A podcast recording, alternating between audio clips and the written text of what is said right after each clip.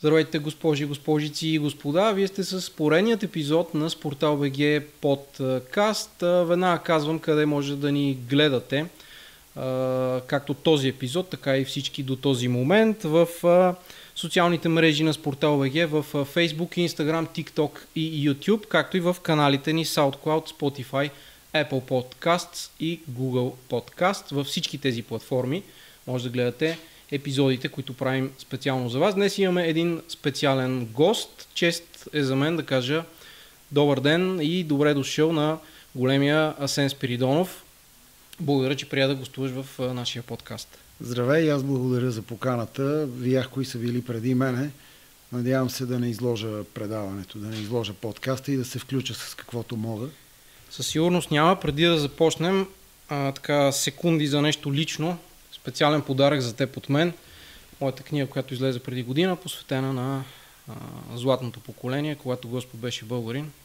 Прекрасно. Веднага се сещам, че а, заслужаваш да получиш наградата Ексерови, която вече мисля, че не съществува или поне за известно време е спряла, защото страхотно е да напише човек и да издаде книга.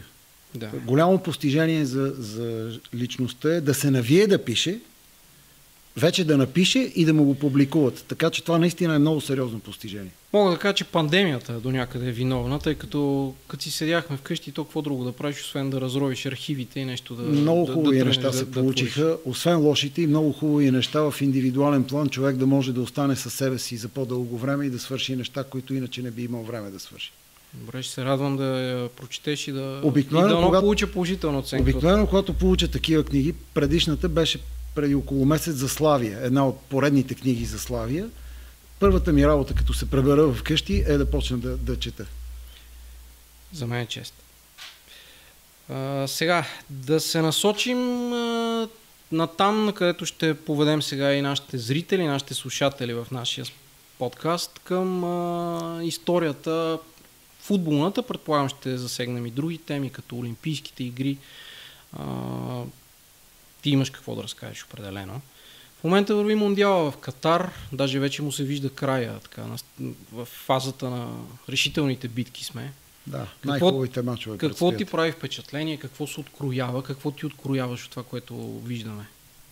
Това, което на, първ, на, на, на първо четене ми иде да кажа е, че опасенията, които бяха свързани с провеждането на това световно първенство, мисля, че в по-голямата си част не се сбъдват. Най-важното според мен е качеството на футбола. Защото това е номер едно, за което казваме, че това е най-големия футболен празник и един от най-големите спортни форуми в рамките на четири години. Мисля, че футбол е много добър, по никакъв начин не отстъпва като качество на това, което беше примерно на предишното или на по-предишното първенство. Няма смисъл да се връщаме по-назад, защото времето вече тече много бързо. От тази гледна точка не съм чул и отборите да се оплакват от условията, в които играят, от условията, в които са настанени. За другите неща не съм сигурен, че изобщо ще отворим темата за това дали първенството трябваше да бъде в Катар или не, тъй като мисля, че е твърде късно вече. Те останаха осми на финалите да се изиграят. Още да я дискутираме тази тема вече е безпредметно. Винаги бихме могли да кажем една-две думи, нали, за, за целия този вой, който беше против това първенството да бъде в Катар, но той е в Катар и стигна вече до там, че са се изиграли половината осми на финални мачове. Имаш ли любим мондиал? Каза, че спомена наистина футбола по-назад са много по-различни първенствата от тези последните, за които спомена, но все пак нещо откроява ли се съзнанието ти много, като най-доброто? Много приятно ме изненада с този въпрос. За секунда просто се замислих и това е хиляда деветстотин осемдесет и втора година. Не защото Италия е световен шампион, въпреки че на мен Италия ми е любим отбор. От малък. А може би да, ето и заради това. Дори и заради това, но той идва на, последен, на последния стадий. Просто големите отбори имаха такива поколения, такива отбори се срещнаха на това първенство, че това според мен е достатъчно да го сложа като номер едно. Италия е световният шампион. Германия беше с един от най-добрите си отбори. Тя се класира на финал и загуби от много по-добрия отбор на Италия. За Бразилия осемдесет и втора година се говори, че е най-силният отбор футболен за всички времена. Нали, между седемдесета и осемдесет и втора има някакви колебания, защото седемдесета бразилците станаха световни шампиони. Но отбора им осемдесет и втора, който почти се преля и осемдесет и шеста година, беше нещо изключително. Аржентина беше световен шампион. Yeah. Към този отбор се, се включи и Марадона осемдесет и втора. Англия имаше божествен отбор, който така и не загуби на това първенство, но пак си остана в подножието. Французите бяха със своя великолепен отбор, който може би трябваше да играе на финал най-малкото и който две години по-късно стана европейски, европейски шампион. шампион. И ако видим разни отбори като Чехия, тогава беше още Чехословакия, разбира се. Поляците, които станаха трети. Белгийци, испанци, които бяха домакини. Испанците, между другото, имаха един великолепен отбор, който не се справи с напрежението да бъде домакин. Испанците имаха страхотен отбор. Така че от гледна точка на, на класата на поне едно десетина отбора... Съветския съюз да добавим. Ми отбора на Съветския съюз беше много силен, съставен преди всичко от украинци и грузинци. Тук това държа да го подчертая. И същевременно това беше последния бляскав отбор на Шотландия, където от първи до единайсети номер в шотландски отбор имаше звезди повече, отколкото в английски отбор. Мисля, че е достатъчно. Да. осемдесет и втора. Добре, те върна още по-назад, към шейсетте години.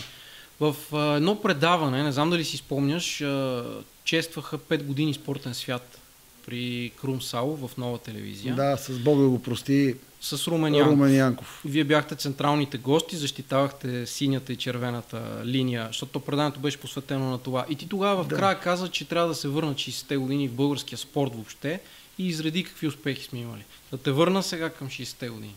И специално за футбола, и ако намесим тук и България, която отсъства от този световен форум за пореден път, мога да кажа, че шейсетте години са най-хубавите и най-силните в българския футбол. А, тук няма да няма да го доказвам това нещо с лични пристрастия, тъй като аз не съм бил, а, така да се каже, съзнателен свидетел на това нещо. Но, когато човек погледне статистически нещата, статистиката е безпощадна и, и страшен помагач. Пет различни отбора стават шампиони на България. Като безспорният хегемон в българския футбол ЦСКА става само четири пъти шампион в това десетилетие. Пловдивските отбори стават по един от тях шампиони и ги обединяват. По този случай Ботев Пловдив и Спартак, и Спартак Пловдив, Пловдив, за да, да стане Тракия. Левски става два пъти шампион. Локомотив София с един изключителен отбор шейсет и четвърта година става също шампион. Славия не успява да стане шампион, но за сметка на това пък печели три пъти купата в този период. Славия и ЦСКА шейсет и седма година играят полуфинали в европейските клубни турнири. България се класира в това десетилетие три пъти на световно първенство, в групи, от които излиза само един отбор. шейсет и втора, шейсет и шеста, седемдесета също е част от това десетилетие. И като за капак да добавя, че през шейсет и седма година разликата между шампиона Ботев Пловдив и отпадащия отбор шестнайсети е само седемнайсет точки. шестнайсет отбора са подредени в седемнайсет точки. Да. Всеки може да си направи изводите. А вече за българските футболисти, ако трябва да изброяваме шейсетте години, просто няма да ни стигнат десет подкаста. Добре. Това е. Това е статистическата истина за българския футбол. И ако надхвърлим дори спортната материя и стигнем до прехода, какво, какво ни пречи вече трийсет години, дори да не, да не можем да се доближим до това? Ми... Просто... Хайде, от деветдесет и четвърта насам, трийсет години, няма трийсет да. години. Първоначално имаше една инерция. От тогава насам. Им, имаше една инерция. И затова деветдесетте години бяха успешни за българския спорт. Българския футбол постигна своя най-голям успех през деветдесетте години, което не можем да го, не можем да го пропуснем в изброяването на успехите на българския спорт.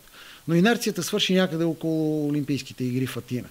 Тогава малко се начумерихме. Само два, само два златни медала, да. само дванайсет медала от Олимпийски игри, спечелени в само осем вида спорт или девет.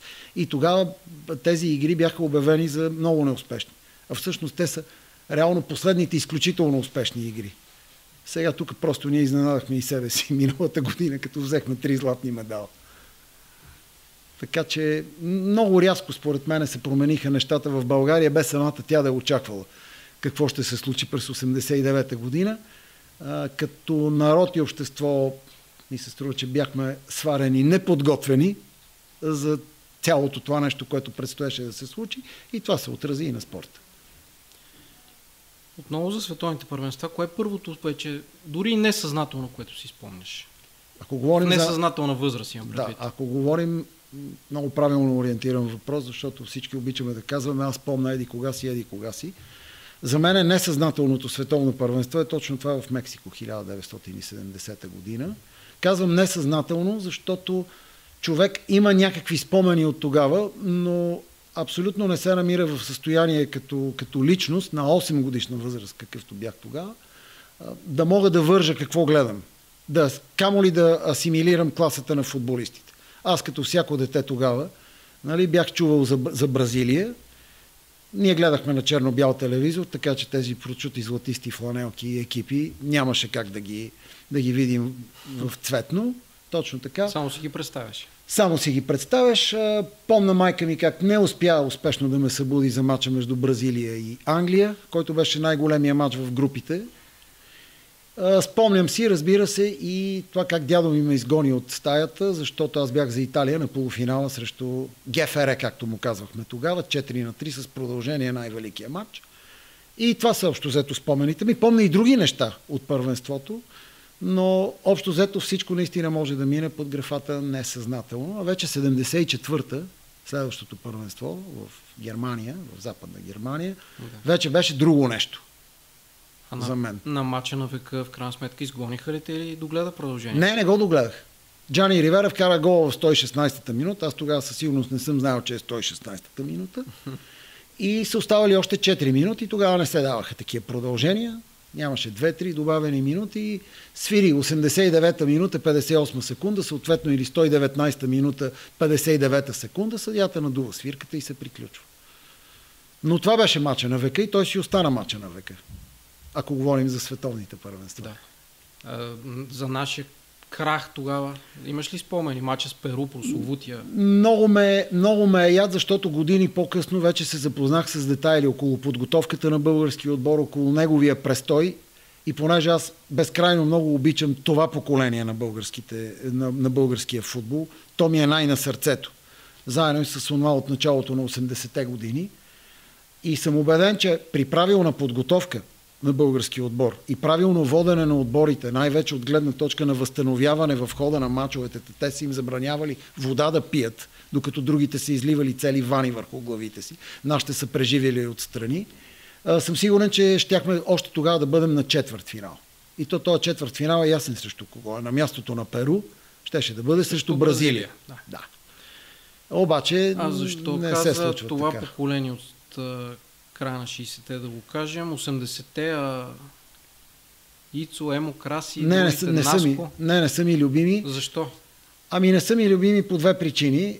А, едното е, че тогава вече работех като журналист и деветдесет и четвърта година, вече бях шест-седем години спортен журналист и се случваха под футболните резултати, се случваха неща в националния отбор, които не ми харесваха лично на мен. Тогава имаше, примерно, един, буквално му направиха преврат на Валентин Михов. Uh-huh. И не беше почтено това нещо.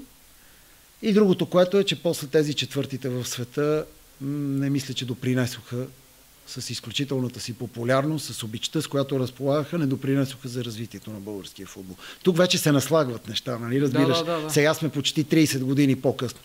Докато онези майстори от първенството през седемдесетте години наистина притежава, са притежавали и друг морал. Може да е било, защото времето е такова, именно, както... Това ще я ти кажа, да. Така, насложено но, и от времето. Насложено и от времето, но тия хора по-късно се доказаха, много от тях и като треньори. Така че други хора, друг момент в българския футбол, и понеже това поколение, то остава реализирано с европейското шейсет и осма година. Далеч съм от мисълта, че това поколение не е реализирано. Напротив, те са много реализирани, но можеха да направят и повече, ако имаха възможността да играят в чужбина. Значи, ако те имаха възможността да играят в чужбина, нямаше да постигнат по-малко, отколкото четвъртите в света, пред които и аз свалям шапка, като всички останали. Малко за седемдесетте години сега да кажем. В един разговор, в една анкета, която правих преди години в Спортал, прави ти чест, каза си, че за теб ЦСКА Аякс от седемдесет и трета година е най-великият матч на клубно ниво в България. Малко за седемдесетте години. И сега да ме попиташ този въпрос, пак ще кажа ЦСКА Аякс. Като тук слагам два... Беше тук ли слагам... на трибуните? На бях, да. Бях. Това не можеше да се пропусне тогава. Изключително трудно се намираха билети, но благодарение на майка ми бях в сектора на най-хубави места. Тук говоря и за двата мача на ЦСКА. Едната година, когато за първи път се срещнаха и загубиха с един на три тук в София, загубиха и в Холандия. И следващата година, когато елиминира ЦСКА, ЦСКА елиминира Аякс, въпреки че в Аякс вече не беше Йохан Кройф и Аякс постепенно ставаше отбор в преустройство. Но ЦСКА Аякс, тези два сблъсъка са номер едно в историята на българския клубен футбол. След това самият ЦСКА направи още няколко върха. Но ЦСКА Аякс, според мен, остава върха. Въпреки че тогава ЦСКА се класира на четвъртфинал, нали? Не стигна до полуфинал, тъй като трябваше да играе с още един феноменален отбор на Байерн. На Байерн. Да. Но само това е причината. Но като постижение, като емоция, да не говоря като публика какво беше и като това, което представляваше Аякс, защото Аякс беше нещо божествено, което стъпи на националния стадион Васил Левски. Всяко нещо трябва да се разглежда към момента на времето. Значи един четвърт финал може да е повече от един полуфинал. Зависи, зависи при какви обстоятелства е станало всичко. Но няма никакво съмнение, че най-големите, най-големите мачове в Европа са изиграни от ЦСКА. Въпреки че и Левски има страхотни мачове и още десет български клуба имат велики мачове в Европа. Просто тези, на ЦСКА, просто тези на ЦСКА са извън класациите. За България става. Просто. Да, да, за България, разбира се. Това е... Не, не виждам как някой може да, да каже нещо срещу това. Как се запали по Левски? Разкажи малко. Какви сте първите спомени от Левски? Левски. Аз съм роден шейсет и втора година. Роден съм в махала, която е в центъра на София. Значи тогава в нашата махала всички бяха левскари, слависти или локомотивци. Тук не искам да обиждам абсолютно никой. Сигурен съм, че армейската аудитория ще се засегне. Но така беше шейсетте години в центъра на София и просто няма друг вариант какъв да стана. Ако не бях левска, щях да бъда славист. Защото тук само искам да отбележа, че шейсетте години, когато за първи път почнах, почнах и мене да ме водят по мачове, uh-huh. мачовете, билетите за Левски Славия свършваха, докато тези за Левски ЦСКА не свършваха. Най-малкото, защото половината сектор на ЦСКА беше пълен с войска и човек може да види клиповете от шейсетте години, за да види колко хора има в сектор Г на мачове Левски ЦСКА. И няма, няма смисъл повече да говоря по този въпрос. Та, та, това е историята с, с Левски. Можех да бъда от Славия, нямаше да съжалявам, защото Славия е един, едно изключително спортно дружество. А още по-кеф ще, ще ми бъде и да съм от Локомотив София, защото Локомотив София има такава футболна школа.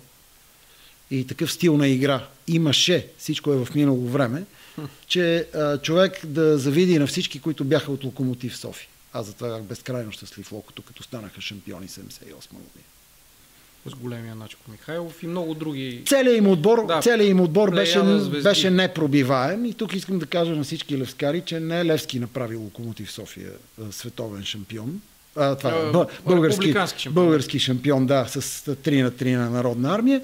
А, просто Локомотив си стана с една изключителна пролетна серия, в която мисля, че допуснаха четири гола в цялата пролетна серия. Сега гледаш ли не. вътрешен не. шампионат? Не, не, не, не. А защо? десет-единайсет години минаха от последния ми матч. Не. Българският футбол вече... Аз мисля, че за него е най-добре да се говори, както се говори за...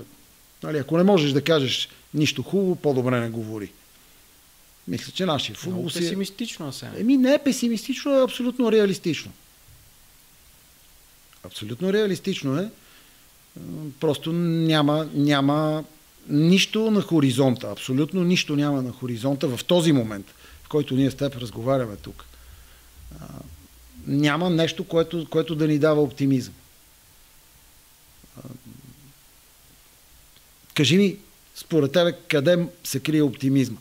Защото ние този разговор сме го водили преди десет години, а пък аз докато пишех в един сайт, от тогава минаха петнайсет години. И имам една статия посветена точно на това нещо преди петнайсет години. Когато на всичкото отгоре ние все още имахме успехи. Ние във футбола имахме успехи. Нашия отбор в поне две квалификации uh-huh. беше на косъм да се класира тогава на голямо първенство. Клубните ни отбори, ми, ако си спомняш, две хиляди и пета, две хиляди и шеста, три отбора бяха в групите, три за малко и Локомотив Пловдив да влезе там, играха с някакви англичани или какво беше там. С а, някакви англичани, на които той, който им беше след това национален треньор на Англия, беше клубен треньор. Или нещо бъркам, но няма значение. Четирите отбора щяха да влязат. А, така че тогава ние имахме, все още имахме футбол. Обаче още тогава се виждаше на къде отиват нещата. И в момента, в който играчи, които през две хиляди и седма, примерно, при петнайсет години са били на по трийсет и още са играли, да. Още са участвали, още са придавали класа. В момента, в който това поколение се отказа, то беше три, четири, пет години по-късно, се видя, че ние така забихме надолу, че не, мога да ни, не можеш да ни откриеш сега и с батискаф. Добре, седемдесет и четвърта, спомените на Асен Спиридонов от стоното в ГФР. Тогава Италия се проваля, ти тогава беше и отявлен фен на Сквадра Дзура вече или? Не бих казал. Не бих казал. По това време в България беше изключително популярен отбора на ГФР, който беше действащ европейски шампион.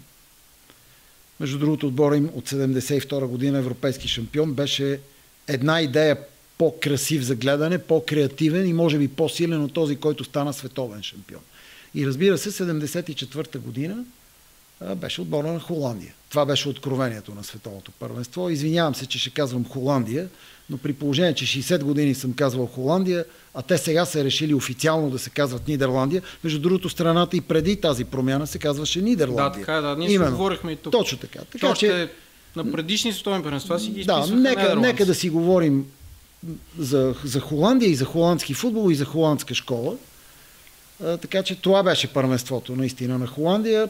Сега мога да кажа, жалко, че не станаха световни шампиони, но истината е, че на финала германците се справиха по-германски. Този отбор горе-долу може да им го причислим редом до на Бразилия от осемдесет и втора, като велик отбор, който не е успял да дигне. Да, просто, просто при бразилците съществуваше една магия, която няма как да, да, да я има в никой друг отбор. Сега не сме гледали Унгария от петдесет и четвърта година, за която всички говорят, че са магиосници. Между другото, кинолентите ги имат тези мачове. Но мисля, че просто не можем да сравняваме петдесет и четвърта с осемдесет и втора. Да. И затова, затова а, е, а и много неприлично, между другото, да сравняваме германци с бразилци в футбол. Въпреки че тия, които си обичат Германия, ще кажат, ами седем на едно.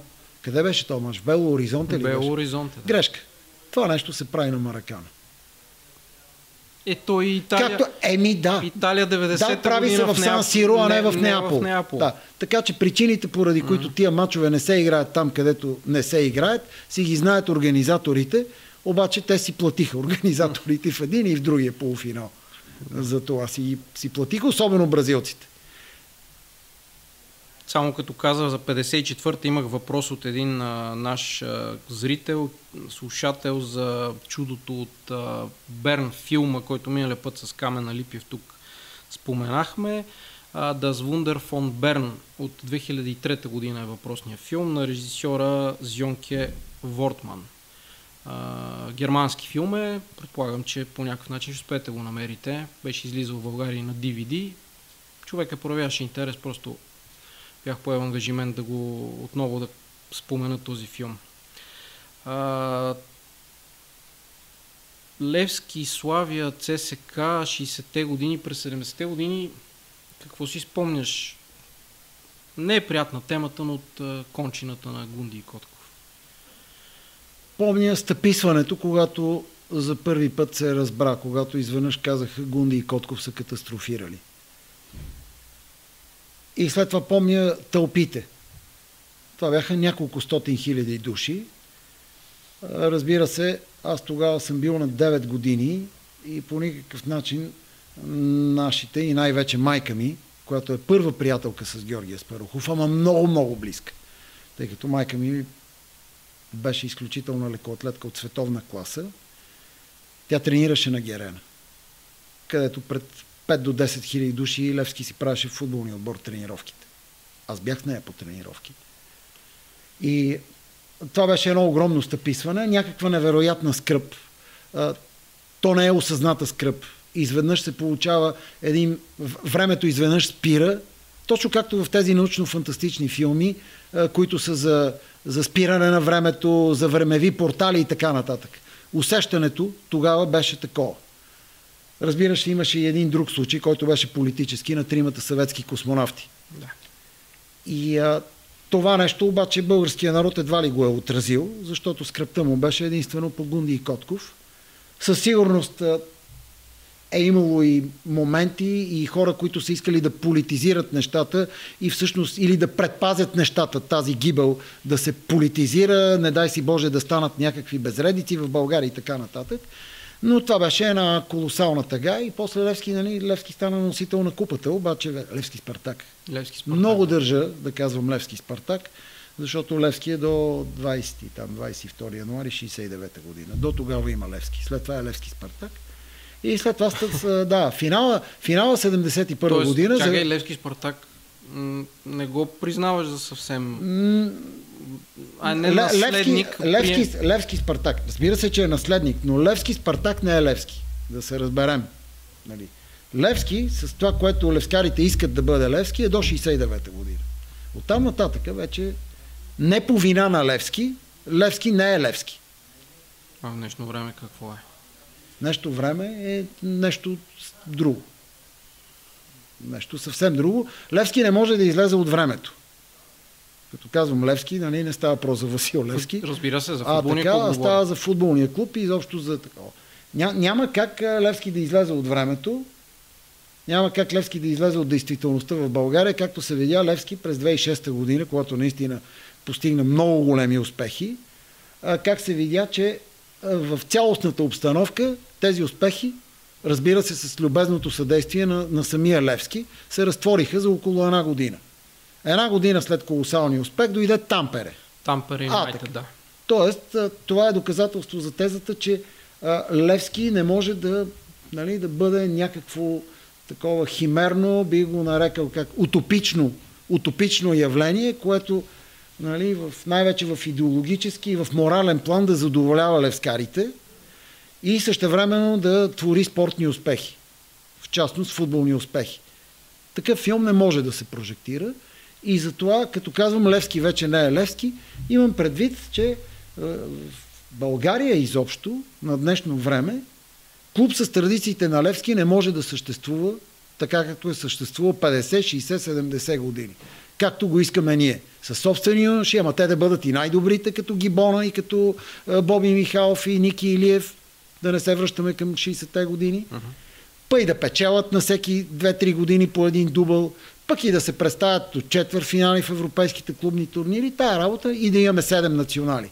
Тая работа не може да стане. И затова казвам, че хем е Левски, хем не е Левски.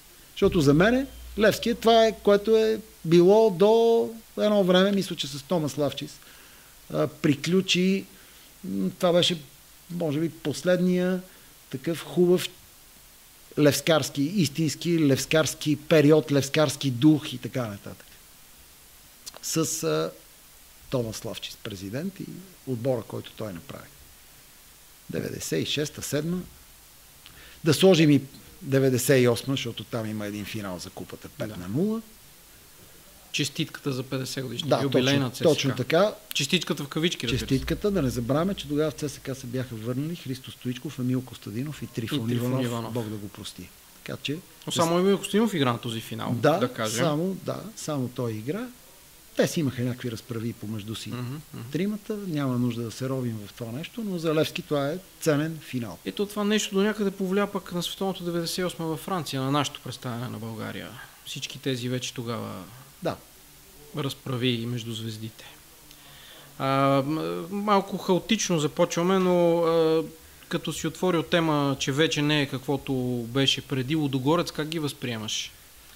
Защото в момента те постигат така приличните европейски резултати в българския клубен футбол, но пък са много опреквани от това, че използват много чужденци. Мнението на Асен Спиридонов.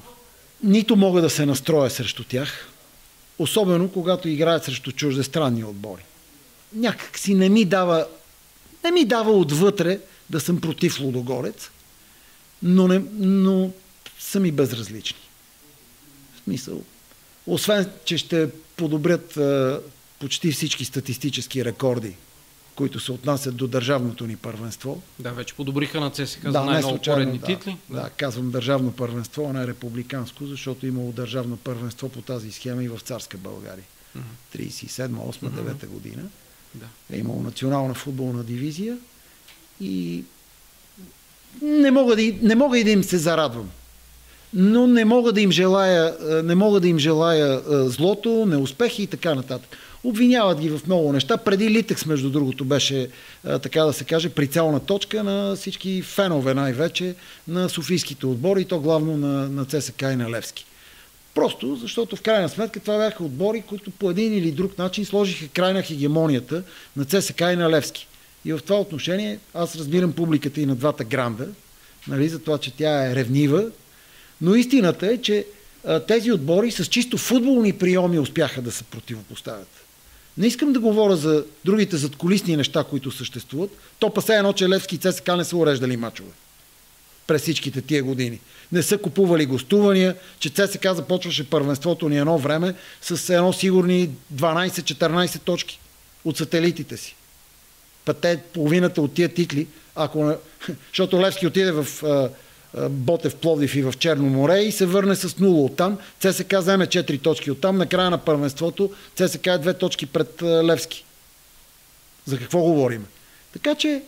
А, според мен Лудогорец и Литекс имат преди всичко футболни аргументи. Освен и другите организации, за които се говори. Но това е. Лудогорец, нищо не мога да кажа повече. Но във всеки случай не мога да ги мразя. Нали? Както се иска от един левскар или от един цесекар, може би, пък и разни хора по провинцията има. Не искам да обиждам провинцията. Сигурно, може би и в Пловдив хората, които са си от Ботев или Локомотив, не обичат Лудогорец. Нали, защото и те имат вземане-даване с тях, но не ги отразявам отгоре, за да ти кажа. Някоя лична история с Георги Аспарухов или с някой от звездите на Левски каза, че тогава с майката на Герена доста пъти си присъствал. Нещо, ако може да се аз съм сети присъствал, да разкажеш... Аз съм виждал, аз съм виждал крака на Гунди. Аз съм виждал крака на Гунди, когато се връща от Виена. Само, че пак, нали, разбираш, това е, това е несъзнателно. Mm-hmm. После съм го виждал крака на снимка и в последствие съм разбрал какво съм видял аз. Но, но, но не мога да го твърда като някакъв мой контакт, нали, при който, а, при който имам някакви спомени от, от самия Гунди. Просто да, ето го Гунди, ето го как си говори с майка ми, ето как а, той си протяга крака и вика: Снежо, виж ми крака. Това нещо си го спомням. Обаче аз нямам никакви заслуги за него. А иначе с, с наши футболисти, по-скоро вече като журналист, по-скоро след осемдесет и осма година, имам допир с много български футболисти, които тогава вече не играеха, някои бяха треньори. Примерно Паро Никодимов, Аспарух Никодимов, беше нас много чест гост в редакцията на Демокрация, на Раковски сто трийсет и четири. Да. Много готин човек Паро Никодимов, голям мъжкар, голям играч беше и много голям треньор.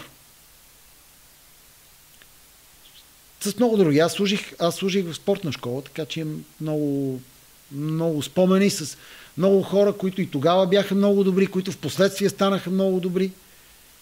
Примерно един от добрите ми приятели е Юмо Андие. Отиваме на тема баскетбол. Юмо mm-hmm. беше във френската гимназия. Много сме близки и до ден днешен. Юм, великия играч от шести играч на Левски. В един страшен отбор на Левски Спартак баскетбол. Много са. Спортните ми и футболните ми контакти са безкрайни. Не мисля, че е коректно да, да, да се изявявам с тях. В пандемията много журналисти имаше една, така да го кажем, рубрика от Асоциацията на българските спортни журналисти. Ти писа за а, един случай от Зала Универсиада, седемдесет и седма година, ако се не лъжа. Да. САЩ срещу Полша, да. Матч по баскетбол, един скок, Янко Гъров запечатал скока да. На американеца така е. Във вестник Старт. Можеш ли да разкажеш на нашите така, зрители, слушатели, за, въобще за спомените от това нещо през седемдесет и седма година? Първо да кажа, че идеята... Тези студентски игри да, да ги наречем. Идеята тогава, мисля, че беше на Найден Тодоров. Така е, да. Да, прекра... една прекрасна идея, да. Защото малко или много ние тогава се бяхме постъписали. Всеки се беше mm-hmm. затворил, беше една тишина и тук в София, предполагам, че така е било и навсякъде другаде по България. Малко колищовъкаха навънка, имаше КПП-та, трябваше да имаш някакъв резон, за да можеш да напуснеш. Тягостно и беше. Няма беше тягостно, да говорим, беше да. Тягостно и специално нямахме и работа. Няма първенства, няма какво да отразяваме, няма спорт, нищо няма. И беше прекрасно и някакси ми дойде отвътре. Доста, доста време не бях писал, между другото. А пък аз съм си пише журналист. Така или иначе, двайсет и шест години от тези трийсет, там колко станаха, четири, в които работя тая професия, съм писал. И ми дойде отвътре това нещо и просто не ми представляваше и трудност да си измисля за какво да напиша. Картината е пред очите ми, тя беше изключително зрелищна, а с тези снимки, които после Янко Гъров публикува като кинограма в Старт, защото там ги има един след друг кадрите. Той го е хванал от момента, в който подхожда, след това се отлепя, прескача двуметровия защитник, който го блокира долу в трапеца, след това не я забина всичкото отгоре. Дарел Грифит я поднесе топката. А в последствие този човек се превръща в... Ние му викахме доктор Дънкенщайн, той е доктор Дънкенстин, няма значение, нали? Едното е да. Малко по-по-немски, другото е с чисто английско-американско произношение. Той печели няколко пъти забивките в All Star, Дарел Грифит. Но ние тук сме го гледали седемдесет и седма. Много хубав, хубав спомен, хубав момент. Само да кажа, че има снимка и на Василин Темков, който от друг ъгъл снима същото, като Янко Гъров. Василин Темков, една легенда на българския баскетбол и на треньорската професия изобщо, енциклопедична личност, също снима. Той е любител фотограф, обаче е там. Той знае къде може да се случи нещо. Знае къде може да има нещо баскетболно, което е, никъде другаде да не се види. Това е на мач на американски баскетболисти. Да. Да, и го снима от друг, от друг ъгъл. Такъв скок имаше и в Сидни две хиляди години. Даже го споменаваш в а, статията. Да, обаче самия аз... Не се сещам името на... Винс Картър. Да. Винс Картър прескача един французин, но да. не, не е същото. Първо, защото Винс Картър го, го прави в много по-наситено поле отдолу под коша. Второ, го прави от много по-малко крачки, но същевременно не е толкова чисто прескачането. Не е толкова чисто прескачането. Даже французите поискаха фал, което мисля, че не им беше дадено. Мисля, че не. Да. да. А, докато тук беше, те са двамата. То няма никой. Той е контратака, той е бърз пробив. Той получи една топка от собственото си поле. Само е пое и оттам нататък дойде действието, което е запечатано на снимката. Но да, нали, идеята е, че а, това, което Винс Картър направи две хиляди година, придоби световна известност, тъй като този матч е даван по целия свят. Докато онова нещо сме си го гледали само ние. В момента не мога да кажа къде са гледали баскетбол седемдесет и седма година, в кои държави е било излъчвано. И то, този матч той беше от групите. Да. Да, така че много малко хора са го видели това нещо. Да поговорим малко за журналистика. Спомена осемдесет и осма година, че започваш. Как стана? Как се насочи към перото? Стана случайно. Или към пишещата машина, ако да, трябва да сме точно, до край пунктуални. Към пишещата машина стана случайно. Аз тогава завърших право. Буквално, буквално същите, същия месец завърших право. А, в, февруари, януари-февруари хиляда деветстотин осемдесет и осма година взех си политическия изпит с пет. В комисията беше Огнян Минчев, когато всички познават от а, политическите предавания. Да. И майка ми а, видя едно факсимиле в Спорт. Ние бяхме абонат на Вестник Спорт, беше изключително трудно да си купиш Вестник Народен Тогава спорт, Народен Спорт. Народен да? Спорт, точно така. И видя едно факсимиле за обявен конкурс.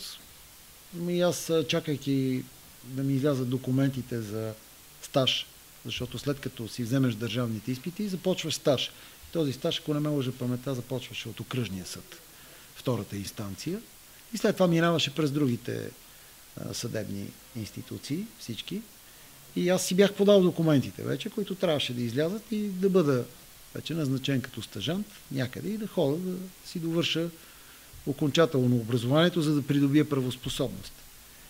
И на пети февруари, също датата е пети февруари, се състоя самия конкурс и Защо казвам, че стана случайно? Защото беше обявено за едно място.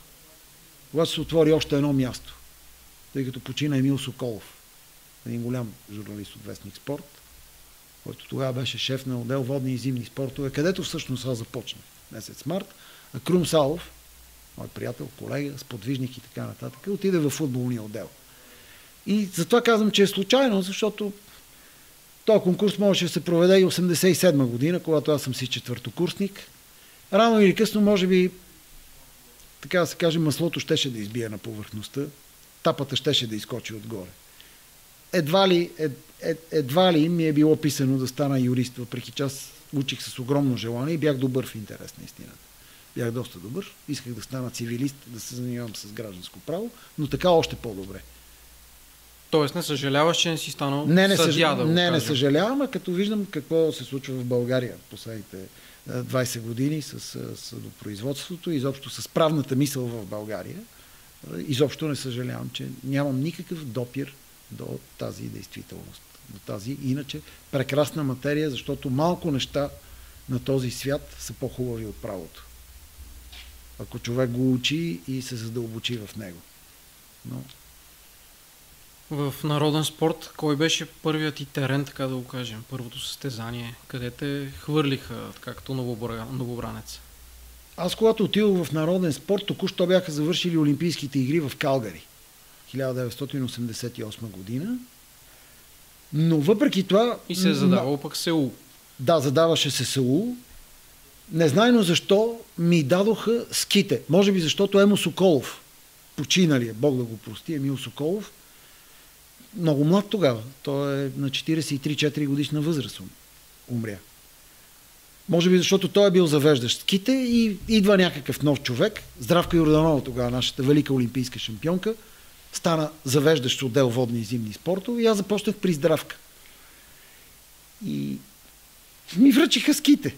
Ските са изключителен спорт, нали? Няма две мнения по въпроса. Това е, това е цяла вселена. За щастие сезона завършваше тогава, март месец. Но на мене ми се падна да участвам в организацията на един ски маратон на Витоша. По случай празника на София, тогава празника на София беше трети април. Не беше вяра, надежда и любов. Така. И спомена ми от този празник е, че имаше седем хиляди души качени на Витоша. Качени. Хората са се качили с писалки, които участваха в дистанции между пет и там примерно двайсет и пет километра. Водеше се маратон, ски Витоша маратон, но не знам, нямаше как да бъде там четирийсет километра. Но седем хиляди човека бяха дошли да карат писалки. Ето това ми е първия спомен. А сега в България, като изключим организираните биатлонисти, ориентировачи и чат-пат някъде дечица и подрастващи, които карат, които карат ски бягане, защото ние нямаме отбор по ски бягане, сигурно го знаеш това нещо, но ние нямаме отбор по ски бягане. На практика, формално може да съществува в отчетите, но ние такъв нямаме. Сега, ако се намерят и петстотин човека, които да карат, не визирам тук ветераните. Хора, които преди са карали ски и сега могат да се качат на ски. Но сигурно няма и петстотин човека, които активно да карат писалки в България. А тогава само за това състезание имаше седем хиляди души на Витоша. Как те приеха по-възрастните колеги в бранша? Примерно водни спортове Никола Ексеров, легенда на легендите. Да. Ами как ме приеха? Първо тия хора ме познаваха, тъй като аз съм израснал покрай майка ми. Израснал съм на, на, на стадиони, на спортни лагери и по състезания. А, така че журналистите във Вестник Народен спорт ме познаваха, почти всички до един ме познаваха, като малко дете, което порасна и в един момент цъфна в редакцията им. А, така че съм... Абе, нека си го кажем, имал съм карт бланш в редакцията. Нито са ме действали като новобранец, обаче си минах по всичките, по всичките неща, по които трябваше да мине един човек. Помощник дежурен, късай телеграфа, пиши телекси, стой дежурен, за да получаваш, защото тогава нещата ставаха по телефон, да редактираш и така нататък. Минах си по всички степени, за да станеш пишеш. По всички стъпала на стълбичката, да, в смисъл не е имало никакви такива аванси. Работи, стой до два часа вечерта, докато излезе първия брой и така нататък. Беше много хубаво, но хората, имах този бонус хората да бъдат изключително добре настроени към мене. Първо поради произхода ми, за това, че ме познават. И второ, вече, може би аз съм имал някакъв принос, нали, с, с големите си познания и най-вече с огромния си ищах и любов към това нещо. Защото познанията са едно, обаче трябва яцки много да го искаш това нещо. Аз много го исках. Много исках да работя точно това нещо. Как стана после прехвърлянето, да го кажем, към демокрация? И то стана случайно, пак и свързано с правото. Тогава имах идея да се върна и да си, да си изкарам въпросния стаж. Бяха минали шест години в спорт, не казвам, че ми беше писнало, но човек е още млад, когато е на двайсет и осем, девет, трийсет, е, още, още е рано, още е време да можеш да поемеш в друга посока. Е, аз имах едно чудесно образование, което все още беше много, много приясно тогава. Тогава не бях изпуснал още много време. Исках да си взема стажа. Бях се оговорил с моите колеги, вече бях в един друг отдел, отговарях за хандбала, бях в отдел спортни игри и се бях оговорил с шефа на отдела Христо Кичуков и с другите ми началници, нали, да, да мога да съчетавам стаж с работата ми във вестник. Обаче се преместих в демокрация, там изведнъж и му висна един човек, Иван Чешанков ги напусна. Ага. Той отиде в седем дни спорт. И аз отидох на негово място в демокрация по собствено желание. Аз бях сътрудник на демокрация. Пламен Николов ме беше поканил, шефа на отдела, ме беше поканил и аз още от деветдесет и първа година пишех разни материали, прогнози за тотото, английски футбол, някакви такива неща. И бях сътрудник на демокрация и деветдесет и четвърта година си казаха, бе, ще отида в демокрация. Отдела беше много силен, разполагахме с много територия. Вестника беше още в големия формат, още тия хубавите истинските вестници, и нашия отдел разполагаше с две до три такива страници.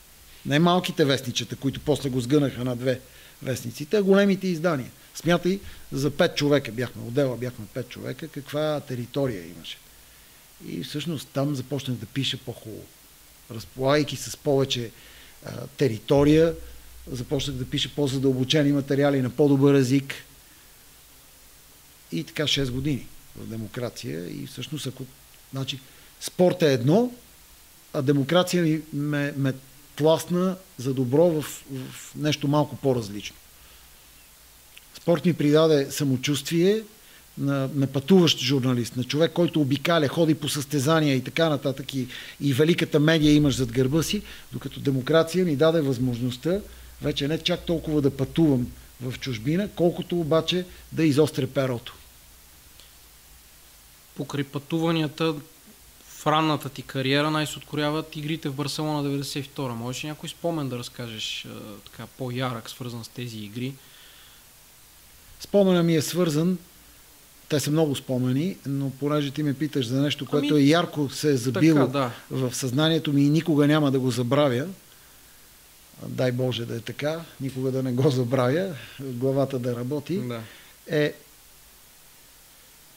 часове след като сме се настанили в Олимпийското село на журналистите, то беше в, близо до Бадалона, по-близко до Бадалона, отколкото до Барселона, това след края на Олимпийските игри беше разпродаден квартал от нови апартаменти, където щяха да се нанесат млади семейства. Просто присъствието на десет-дванайсет хиляди журналисти даде възможност хората да си изпробват а, дали им работи канализация, електрификация, всичко, всичко, дали да работи цялата инфраструктура на този нов а, квартал.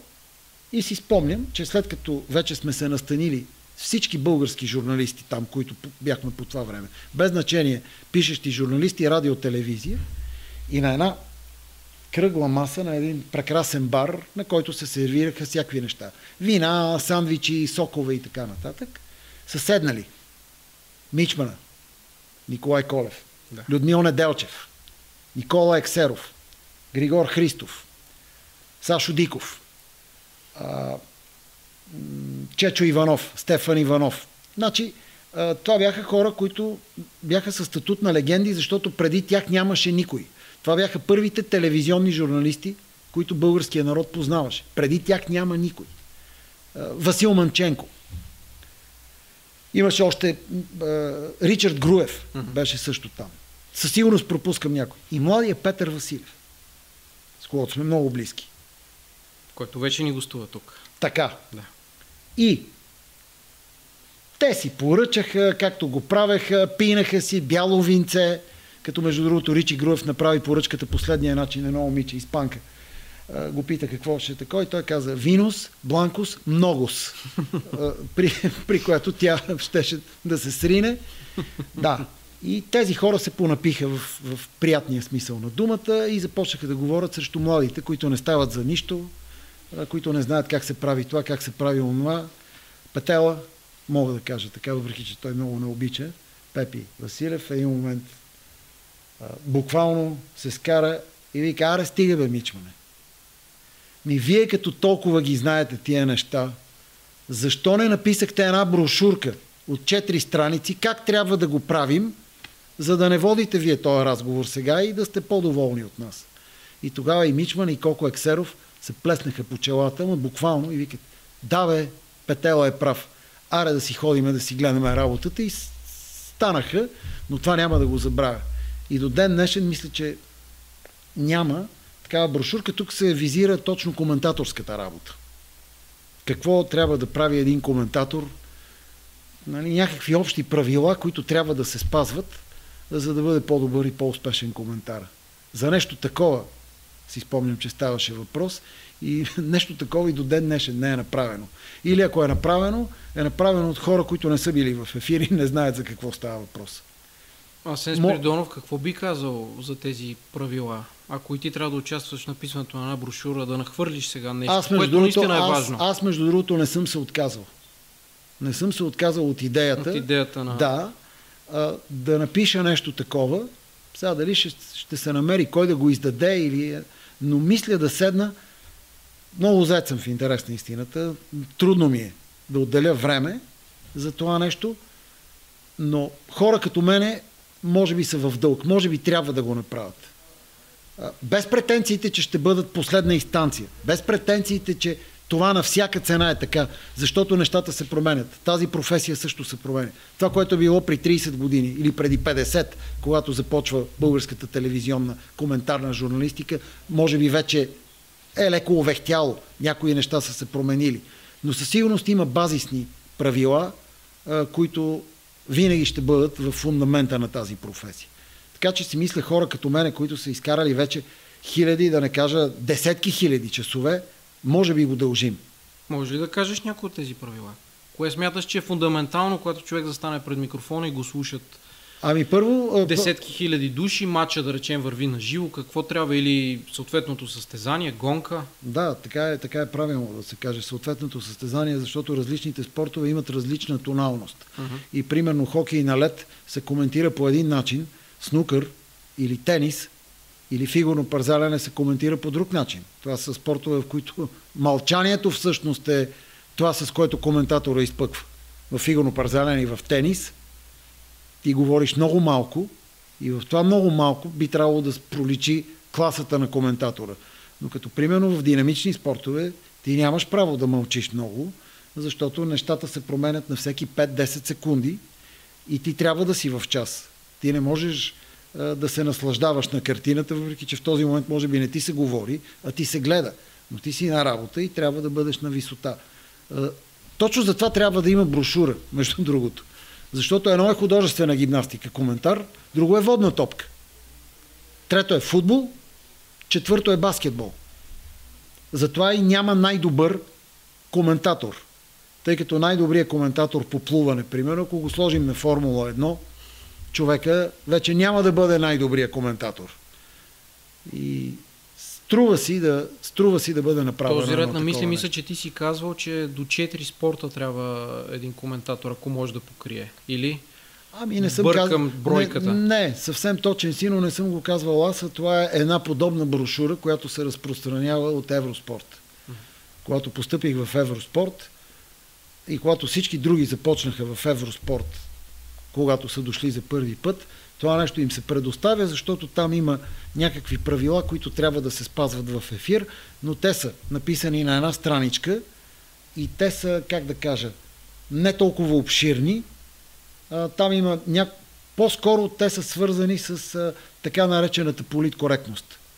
А, какво не трябва да се говори в ефир? Значи не точно политкоректност, но примерно едно много хубаво правило. Mm-hmm. Ако, ако нещо се случи неприятно в, в дадения матч или в даденото състезание и, и стане някакъв инцидент, спортно-технически или друг, не го набива и на зрителите. Съобщи го, коментирай го и после не се връщай на него. Да не остане в зрителя впечатлението, че това е най-важното през тези два часа. Ето такива съвети има там. Нали? Разбира се, има задължително указание. Раса, пол, е, религиоз, е, е, така, религиозна, как се казва, бе? Изповедание, Изповедание. Нали, кожа, такива неща. Етнос, да. Етнос, нали, такива неща са забранени. Хората по един много деликатен начин ти подсказват, че това нещо не се толерира в рамките на Евроспорт. Така че има такава брошурка и там е казано, препоръчително е, коментаторите да не се занимават с повече от два спорта на сезон. Зимен-летен, дали се на зимен-летен и да не влачиш повече от два спорта, защото а, сега представи си, ако коментираш колоездене, всички имат представа, може би, нали, колко колоездене се коментира в Евроспорт. Ами ако коментираш, те дори не могат и друг спорт да си позволят. Повечето от тях. Но си представи, ако коментираш колоездене, да коментираш и снукър, да речем, където има още пет часа в този ден. Не върви. Същото и за зимните спортове. Позволено е два-три зимни спортове спорта да бъдат комбинирани. Защото биатлон с ски бягане и примерно северна комбинация в, в едно полеса, така да се каже. Но, но наистина не е хубаво да, да, да е прекалено много, защото тогава ставаме пенкилер и в един момент и се завива главата. Точно пенкилер щях да кажа. Да, аз, пен, се върви към там. Да. Да. А, деветдесет и четвърта година, какви са ти спомените от лудото американско лято? Така клиширано, ако може да го кажем. Велик успех. Сега някои казват, че поколението от Мексико седемдесета е най-великото. Не, не. Тук, тук, не може да има, тук а, не може да има спор. Аз само, че не, мисля, че с Румен Пайташев той изрази тази негова позиция. Сега аз си мисля, че тези, които са постигнали най-великата победа, трябва да претендират и че все пак са най-велики като, а, като отбор. Да, победата на действащия световен шампион Германия така на четвърт финал да го отстраниш. Те тогава бяха с девет души от Италия деветдесета. Мисля, че това е... няма база за сравнение. Абсолютно прав си. А... Спортът е обективен, спортът uh-huh. има постижения и когато има такива постижения, никой колкото и да му се иска, тук е казано, точно както е в поговорката. Когато фактите говорят и боговете, и боговете мълчат. мълчат. Така че няма никакво съмнение за, за деветдесет и четвърта година. Как беше тогава в ролята на журналист? Как се работеше? Беше интензивно. Помним експресните издания, допълнителните, допълнените издания, плакати имаше по вестниците. Беше лудост. Беше лудост. Страхотно. Аз бях в вихъра на, на цялата тази работа. Вече бях в демокрация. Вече бях отишъл в демокрация, пак в началото на деветдесет и четвърта. Имахме страшно много работа и, и това нещо допълнително се усложни от неочаквано дългия път на нашия национален отбор. Сега... Честно да кажа, ако ме питаш... Честно, разбира се. Да, кой ми е най-сериозният спомен от тогава, mm-hmm. той е свързан с четенето на едни новини по Българската национална телевизия. Няма да казвам името, защото не е удобно, но не мога да не се размея. Аз го приемам от комедийната страна, да. Когато човека не беше много щастлив. Когато очевидно, защото с така много служебна физиономия съобщи в ефир, че България победи Германия с две на едно на четвърт финал на световно първенство по футбол. Това е първото нещо, което ми излиза и трийсет години по-късно като спомен. Аз се сещам май за кого говориш. Така, но, фен но, на, на Бундестима. Така, точно на, така, на им, именно, именно но, но не е колегиално. Да, нали, да. Не, нали, аз не го казвам с лошо. Да. Аз го казвам с цялата симпатия, която изпитвам към този изключително културен човек. Но а, това е нещото, което ми се набива преди целият футбол, който се случи през деветдесет и четвърта година. Като каза демокрация, спомням, че тогава мисля, че имахте, а, дали не беше и в, на Коледа на деветдесет и четвърта година, имахте а, на първа страница ма една огромна снимка на Данчо Лечков, той тогава с кърпа, помниш добре, ходеше да. С двата пръста и беше нещо като пожелание, честита Коледа а, от Данчо Лечков, а, имахте такъв брой с него. Имахме, да. А, искам да кажа, не защото аз съм работил там, а, тъй като този отдел си беше, беше постигнал а, своята известност, Но това беше един... Да кажем, че колегата, извиня, ще прекъсвам, Сашо Гигов, Сашо... който сега е в значи, Спортал. Пламен Николов. Известно време там работи Томислав Русев. Така, да. Тони Дремсизов. Александър Гигов. Пламен Андреев, тире тичера беше тогава. Владимир Стоичков, Влади Стоичков, който после емигрира, но, но Влади Стоичков направи Другата България. Предаването Другата България е измислено от Влади Стоичков. Mm. Да. После аз се присъединих деветдесет и четвърта, после имаше и други колеги, но този отдел беше изключително тачен от спортните среди в България. Не говоря ние да сме си го харесвали и да си гледаш после брой и да кажеш ей какъв хубав материал съм написал. Значи най-влиятелните и най-популярни хора тогава в българския спорт харесваха спортния отдел на Демокрация. А, вечерта на парк Депренс къде те свари? Беше ли а, всъщност... Бях, бях, в, бях на Васил Левски. Сектор В, а, пардон, В към Б, където беше редакцията, редакцията на Вестник, на Вестник Спорт. Спорт. Да, ми аз бях дежурен, може би, с, с още двама-трима колеги и мисля, че там беше а, Константин Петков, който дълги години беше пресаташе на Левски, може би така го помнят повечето хора. Косето беше секретар тогава в Народен спорт. Може би Ценко Симов беше тогава от към футболния отдел дежурен. Имахме пратеници, които предаваха от Парк де Пренс и там. И как, как не скочихме при гола на Костадинов, как не скочихме а, от... А, нали, хората си представят, представяш си националния стадион как е и тези големи широки прозорци. Там спокойно можеш да скочиш надолу, ама с едно шест-седем метра. Mm. А, примерно, да. Та ще призем, приземиш на твърдо. Това беше. Мислиш ли, че този отбор можеше вече след това деветдесет и шеста, деветдесет и осма дори, макар че там наистина вече бяха шест-седем човека на трийсет и нагоре години, mm. да постигне нещо повече и след този триумф деветдесет и четвърта? По мое скромно мнение, ние деветдесет и шеста година този отбор игра по-качествен футбол, отколкото на самото първенство деветдесет и четвърта.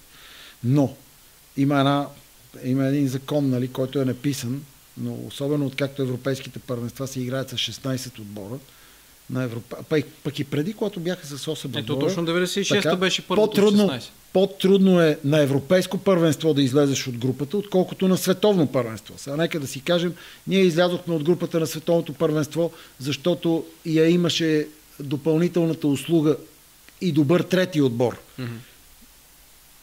Ние играйки по този начин и Аржентина играйки по този начин в третия матч, знаейки, че и като трети ще се класира, се получи, нали, цялата тая хубава въртележка за нас. Значи, да не се лъжеме. Така както потеглихме с нула на три от Нигерия, нямаше да излезем от тази група, ако беше сегашното правило, два отбора да излязат. Просто Аржентина нямаше да падне от нас с два гола. И нямаше да излезем от групата. С което не искам да омалуважа по никакъв начин постигнатото деветдесет и четвърта. Просто искам да кажа, че отбора деветдесет и шеста година с може би по-хубав, по-качествен, по-съдържателен футбол и по-малко хаотичен, по израза на самия му треньор Димитър Пенев, защото Димитър Пенев сам си беше казал, че играеме организиран хаос. Но деветдесет и шеста година нашия отбор можеше да направи нещо повече, но за съжаление беше европейско първенство. И бяхме в много трудна група. Бяхме в много трудна група и не стана. А деветдесет и осма вече, вече този отбор нямаше вътъка, за да направи нещо повече. Така, да, напълно съм съгласен с това, което казваш. А, вървим напред през годините. Как стана прехвърлянето ти в телевизията? И ако можеш да очертаеш разликата между това да си пишеш журналист и телевизионен журналист. В едно интервю, и то сравнително наскоро, беше казал, че а, и аз съм напълно съгласен отново с тебе, че в телевизията, телевизионерите са, да го кажем, грубо казано, малко по-повърхностни от пишетите журналисти. И има разлика. Ако можеш да продължиш едни такива мисли. И да разкажеш и за прехвърлянето си, разбира се, в телевизията. Малко ми е неудобно толкова дълго време да говоря за себе си. В смисъл... Доста, аз, хора, аз... доста хора имаше а, желание, така да го кажем, поканете Асен Спиридонов, поканете Асен Спиридонов. Не само заради това, разбира се, но със сигурност хората ще им е приятно да чуят твоите да. мисли и за това. Казвам, казвам го наистина, че, че ми е неудобно, а не е, не е полза. Но да минем към, към телевизията. Така. работейки в най-хубавото десетилетие на, на българските вестници, но, на българската но. преса. Пика на вестникарството. Пика на вестникарството, защото безспорно тогава така или иначе в България, ако не друго, започна да има формална свобода, която прелява в слободия даже.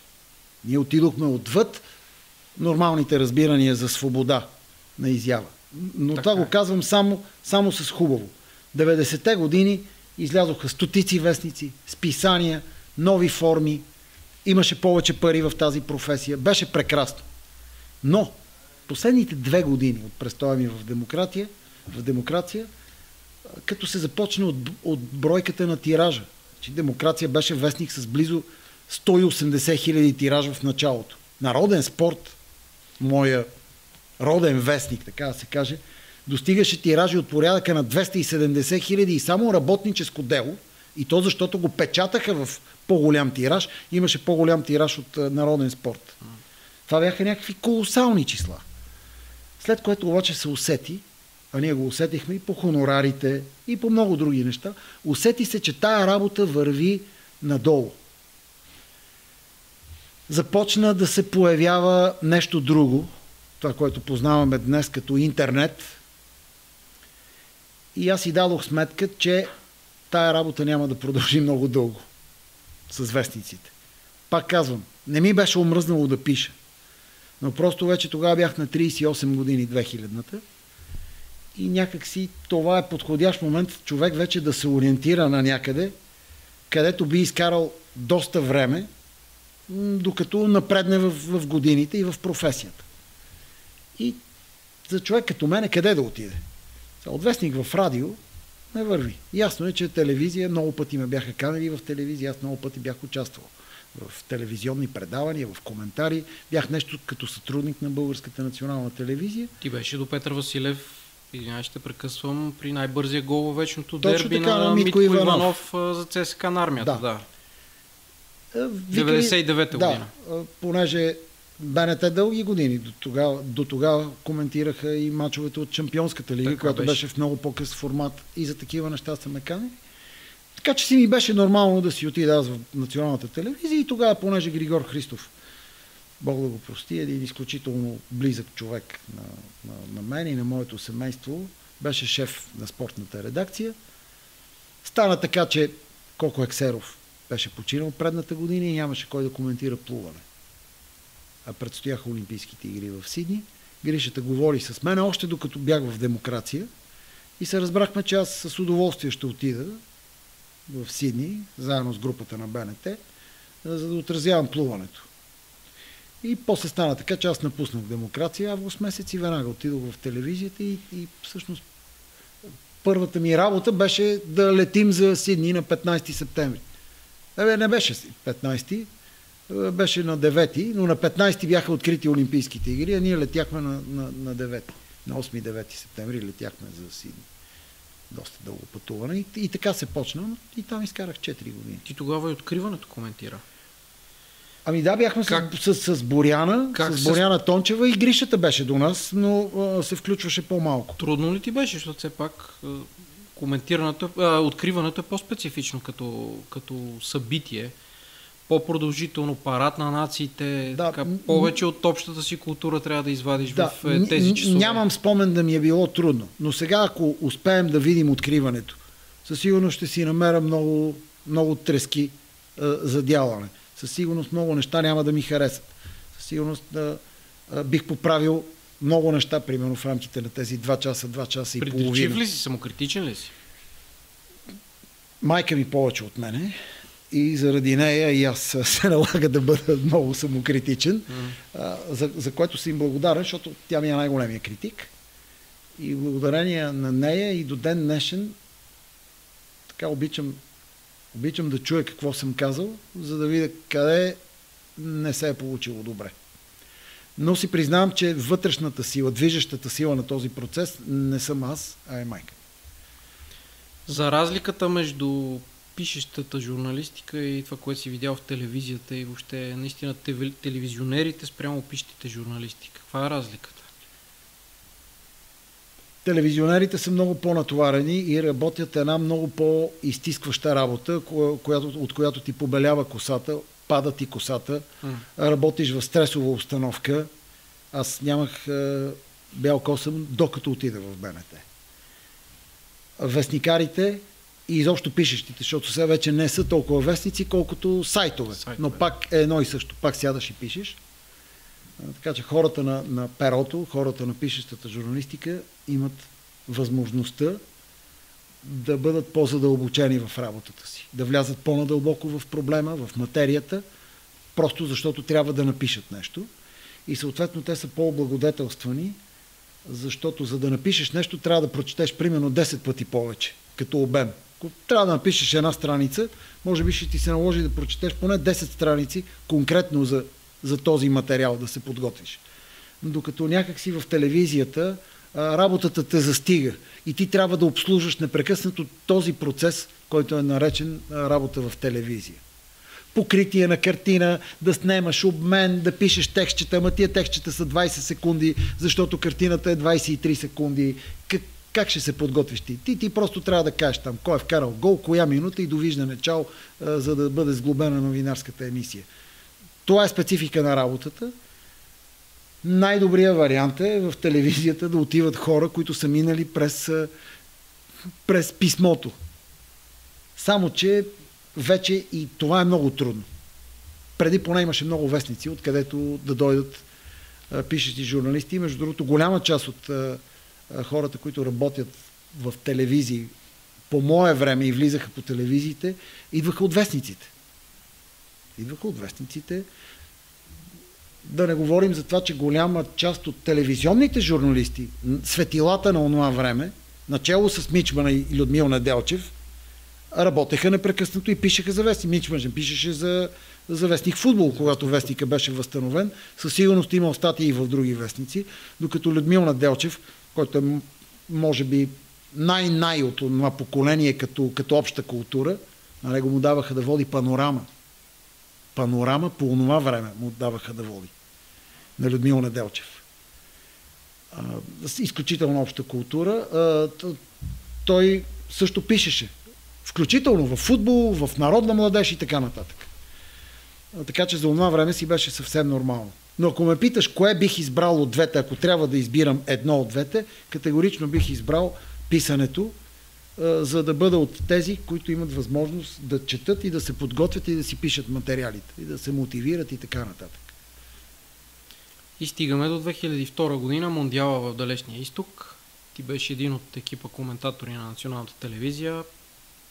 Да изтискаме някой друг спомен от съзнанието ти от това световно първенство. Между другото, началото, първата фаза поне на Мондиала в Катар, доста така ми напомни малко за... Доста ми напомни за, за две хиляди и втора година, ако щеш дори това отпадане на Германия. Испания беше на косъм да си замине. две хиляди и втора година също имаше доста изненади. Ти коментира тогава с Петър Василев откриването, когато Сенегал победи когато Франция. Сенегал победи Франция. Коментира един много скандален двубой с Корея и Италия. Да. да. Скандален беше, но мисля, че още по-скандален беше следващия матч на Корея. С Испания, Испания където да. Отмениха два гола на испанците. Защото, да.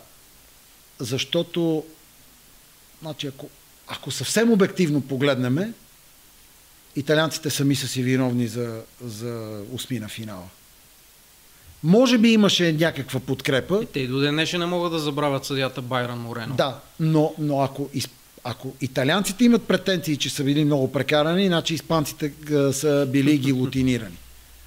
Така че мисля, че това беше най-скандалният матч. Имаше едно съмнение и то... Там аз участвам. Имаше едно съмнение за дуспа на четвъртфинала щатите с, с Германия. С Германия. С Германия да. Това може би и последния матч, който аз коментирах, защото се прибрах Прибра след се. това. Да. А, имаше игра с ръка на гол линията, но колко хубаво беше тогава. Ръката беше долепена, той даже искаше да я пребере и независимо, че беше на, на гол линията германец, или беше на метър пред гол линията. Мисля, си беше баш на гол линията. Така, футболният правилник беше категоричен. Играта с ръка трябва да бъде умишлена. И не се отсъждаха по това време такива дуспи, дори когато си на гол линията, когато съдята е преценил, че играта не е умишлена. И точно за това, ако има нещо, което жестоко ме дразни в, в днешния футбол, който гледаме... Това ще я кажа, гледаме, да разбирам ли, че днес а, си... Аз съм категорично не съгласен. Антивараджия, така да го кажа. Не, не съм антивараджия, но може би след малко ще поговорим за вара. Да, да, задължително. Да, но а, за мен начина, по който се тълкува дуспата, начина, по който се тълкува и чертае засадата, това са две престъпления към тази велика игра с най-простите правила на света. Тези две основни правила за мене са кощунствено нарушени от а, новите, те ги наричат новите правила. Абе хора, не можете да напишете новите правила. Правилата на тази игра са написани хиляда осемстотин шейсет и трета година и от тогава са валидни. Могат да бъдат написани някакви анекси към тези правила. Само че уния хора са били велики, които са написали правилата, а аз се чуда в съвремието, при толкова много хора, които го дундуркат този футбол, как могат да бъдат измислени тези глупости, които са за съвременната дуспа и за съвременната засада. Просто не ми го побира акъла, честно ти казвам. Да. Та, от две хиляди и втора година така беше. Беше хубаво първенство. За мен най-големия спомен от тогава е великото пътешествие на Румен Пайташев.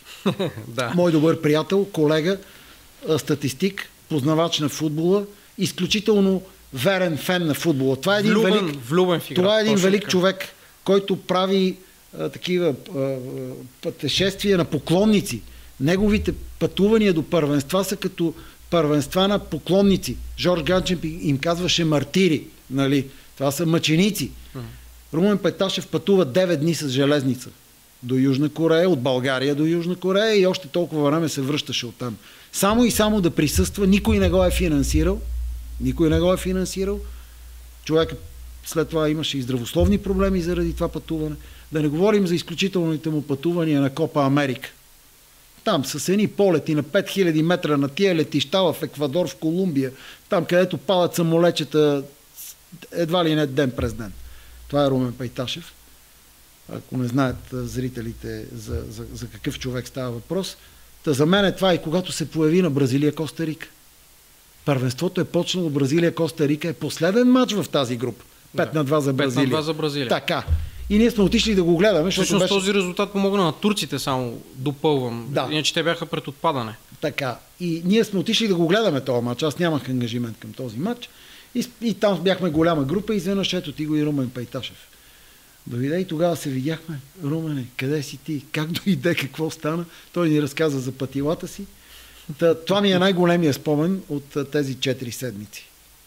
А, с а, неговия подвиг да пътува с железница през цяла Азия. Ти в Япония и Корея а, комбинирано или повече не, в едната от двете? Аз бях, аз не мръднах от Корея.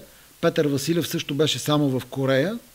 В В Корея първите две седмици бяхме с Витомир, след това Витомир отиде при Наско Караиванов в Япония, Япония. А операторския тандем Пламен Тошев и вел... великия неподражаем, неповторим и незабравим Павел Бошнаков бяха в... ту в Япония, ту в Корея. За съжаление и двамата ги няма. Спомням си добре, аз и финала на това първенство, двата гола на Роналдо, аз бях за Германия, тук ако мога водех студио. Лична скоба, ти водеше студио, студио с, с Павел Панов, Панов и Цанко Цветанов. Точно така. Точно така, да. И беше, беше хубаво студио. Да. Павел Панов, така, пак, въз, колко хора изброихме. Възвестихте да. Бразилския триумф, германския крах. Колко, колко хора изброихме, които ги няма. И мисля, че това е също един хубав повод, когато дойдем до такива големи първенства, които са поводи Да, да се правят подобни предавания, се сещаме и за хора, които ги няма и които са дали много. Ако направиш, т.е. направи съпоставка между световното по футбол и Олимпи, тогава беше и в Солт Лейк Сити на зимните игри. Да. две хиляди и втора година. Каква е разликата? Къде ще използвам един така крайен жаргон, къде е повече гъдела за журналиста? На Олимпийските игри или на световното по футбол? Ако ме питаш мене, за мене къде е по-големия гъдъл, аз ще кажа категорично Олимпийски игри, без значение дали са летни или зимни. Слагам ги над световното първенство по футбол. много хора няма да бъдат съгласни с, с моето мнение. Аз не търся, нали, такова съгласие, просто казвам собственото си мнение. Най-малкото от гледна точка на разнообразието. Колкото и велик да е футбола, защото футбола е нещо велико. Футбола е игра, която е спорт и която излиза много извън рамките на спорта. Това нещо не може да се каже за нито един друг спорт. Включително и за спортове, които са много повече спорт от футбола. Значи, ако, примерно, говорим за един бокс или за една лека атлетика, това са много повече спортове, много повече спорт, отколкото футбола. Защото да си боксер в каквато и да е категория, се изискват повече неща, отколкото да си футболист. При всяко положение. Но футбол е магия. Това е най-голямото клише, най-големия шаблон, да, и най-вярното нещо, което е казвано за футбола. Но въпреки това, Олимпийските игри а, са нещо велико. Просто искам да кажа на всички тези хора, за които е само футбол и нищо друго, че не е така. Това го казва един човек, който е влюблен в футбола, който продължава да рита два пъти седмично футбол. И с топ не може да ме откъснеш вторник и четвъртък от групата. Нали, затова смятам, че мнението ми е обективно. Аз съм човек, който страшно много обича футбола и въпреки това класирам Олимпийските игри, където има двайсет спорта, над, включително над, и футбол. Включително и футбол, да, и то доста качествен футбол. Го, го слагам отгоре като форум. Не правя иначе сравнение, кое е, по, кое е по-интересно и така нататък.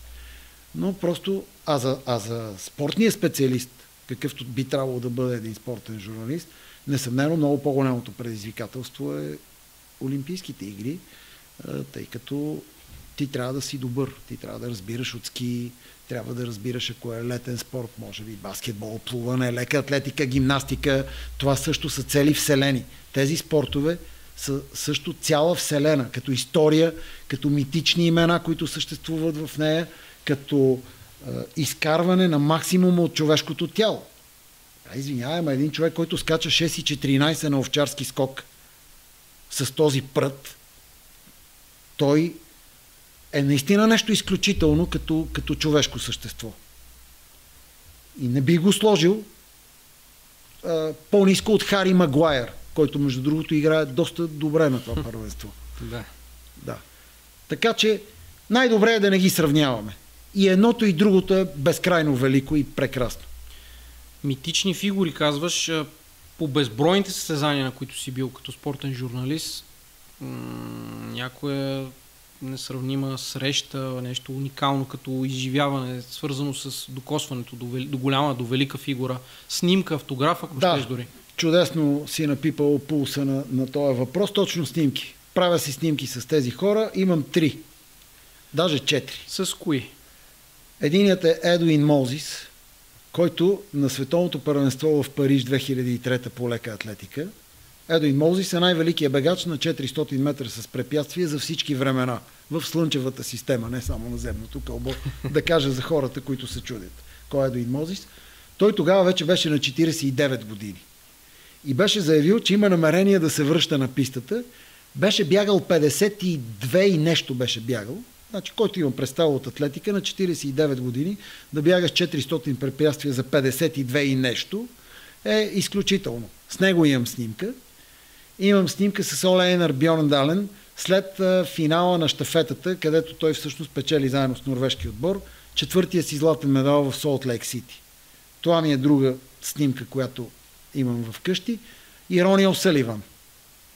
Нали? Това да, е нещо, да. нещо от най-новото ми амплоа, но мисля, че Рони О'Саливан действително е а, гений, каквото е значението на гений, каквато е дефиницията на гений. Рони О'Саливан напълно изпълнява тази дефиниция. И имам и други, но... но някой те... футболист за цвят да извадим или няма? Нямам.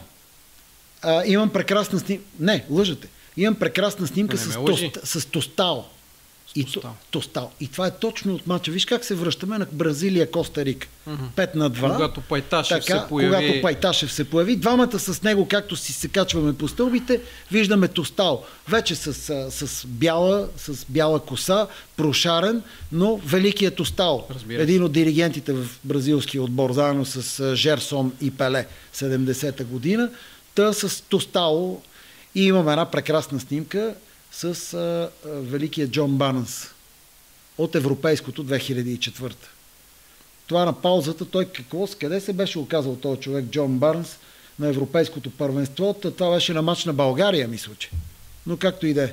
А може би е било и на... Тогава с Дания, мисля, че коментира коментирах и с... матча. Коментирах, да, матча с Дания. Ивайло беше прегракнал, тъй само аз го коментирах този матч. А може би и с а, Джон Барнс да сме се видели на а, Англия-Дания. Имаше ли такъв матч? Или Англия? две хиляди и четвърта нямаш. Имаше Англия-Швейцария, Англия-Харватия. Англия-Дания три на нула на световното първенство. Значи може и там да е било с Джон Барнс. Финал беше. Осмина финал. три на нула, да. Да, те ги, те ги... Много ги биха. Не, не беше за този матч, защото аз коментирах на островчето Парагвай и, и Германия. Парагвай и Германия. Така че не е било на Англия. Е било на европейското. На Парагвай и Германия ти направи една много хубава метафора. Каза, че ще объркам името, да речем Оливер Нювил, че, защото той се присъедини към стената преди един фал на Личила Верт, биеше за парагвайците фаловете. Да. И ти каза, че Оливер Ньовил е а, а, примерно шестата тухличка към случая германската, а не берлинската стена. Да. Ами имаше един такъв случай пак с участието на германци седемдесет и четвърта година, а, само че ГДР. Да. Във втората групова фаза Бразилия ГДР. Бразилия вкара един гол тогава, а. ако не ме лъже паметта, и той беше дело на Ривелиньо. Ние му викаме тук Ривелиньо. Така, Ривелиньо, че... да, така е наложено. Да, да. И, и така ще си му казвам и аз Ривелиньо. Франциско Мариньо, вещицата беше застанала в стената. И, и Роберто Ривелиньо оцели точно, той залегна и оцели точно тая дупчица и това беше в ъгъла, който не се пази от вратаря. А между другото, понеже за Ривелиньо говорим, това е човекът, който е идол на Диего Марадона, първо. И второ, това е човекът, който е внедрил еластико. Нали? Така му, му, му се казва на този финта, който е свързан най-вече с Роналдиньо. С Роналдиньо. Така. Е, хората да видят, сега има YouTube и много други неща, могат да видят какво прави Ривелиньо с оная топка на уния терени и с еластикото. Кой ти беше кумира, между другото, всички тези големи футболисти, тъй като ти си се формирал като така футболното ти съзнание сред големи имена, включително Йохан Кройф. Кройф. Да. Йохан Кройф. Йохан Кройф, защото Няма друг, няма друг футболист от това време, който така да е влиял на цялата игра. На цялата игра, окей, в офанзивен план. Но това най-малко. Играта в офанзивен план, т.е. след центъра, да кажем, след центъра, след централната линия, няма друг играч, който да е имал такова влияние върху играта като Йохан Кройф. А пък на всичкото отгоре, след това този човек взе, че стана и гениален треньор. И това е Това го прави, може би, фигура номер едно за всички времена в футбола, тъй като никой друг не е бил на такава висота и като играч, и като треньор. Бекенбауер може би е най-близко до Кройф в това отношение, но Кройф беше визионер като треньор, докато Бекенбауер просто беше безупречен селекционер на един национален отбор, разполагаш с перфектните с машини, да, с роботите, които да изпълнят този план. Докато Йохан Кройф просто той, той, го, той го създаваше този футбол. Той, той футбол, който ние гледаме днеска, той е създаден, беше създаден в главата на Кройф и след това интерпретиран. Затова мисля, че това е най-великата футболна личност за всички времена. Ако говорим в двете, в двете, в двете направления. Основни направления сборно. Йохан Кройф. А спора, макар че ти ще кажеш, че от Пеле нямаш такива ясни спомени, но все пак Пеле, Марадона. Наистина, адски този различен... вече южноамерикански спор. Да, да. Ами там, там наистина малко ще се плъзна под опирателната, защото Диего не ми беше най-любим по такива, защо? По други показатели. Морални съображения? Не, не, просто, просто тогава не бях от Аржентина. От Аржентина бях седемдесет и осем. Съжалявам, но след това се пребоядисах. Просто отбора на Меноти беше изключително хубав отбор, макар че по малко нечестив начин се класира на финала, но а и в групата имаше издевателство, особено визираш попаденията с Перу, шесте гола, да. Точно така, да, но, но имаше безобразни отсъждания в полза на Аржентина в мачовете срещу Унгария и Франция от груповата фаза, но това не пречи отбора да беше изключително хубав и приятен за гледане.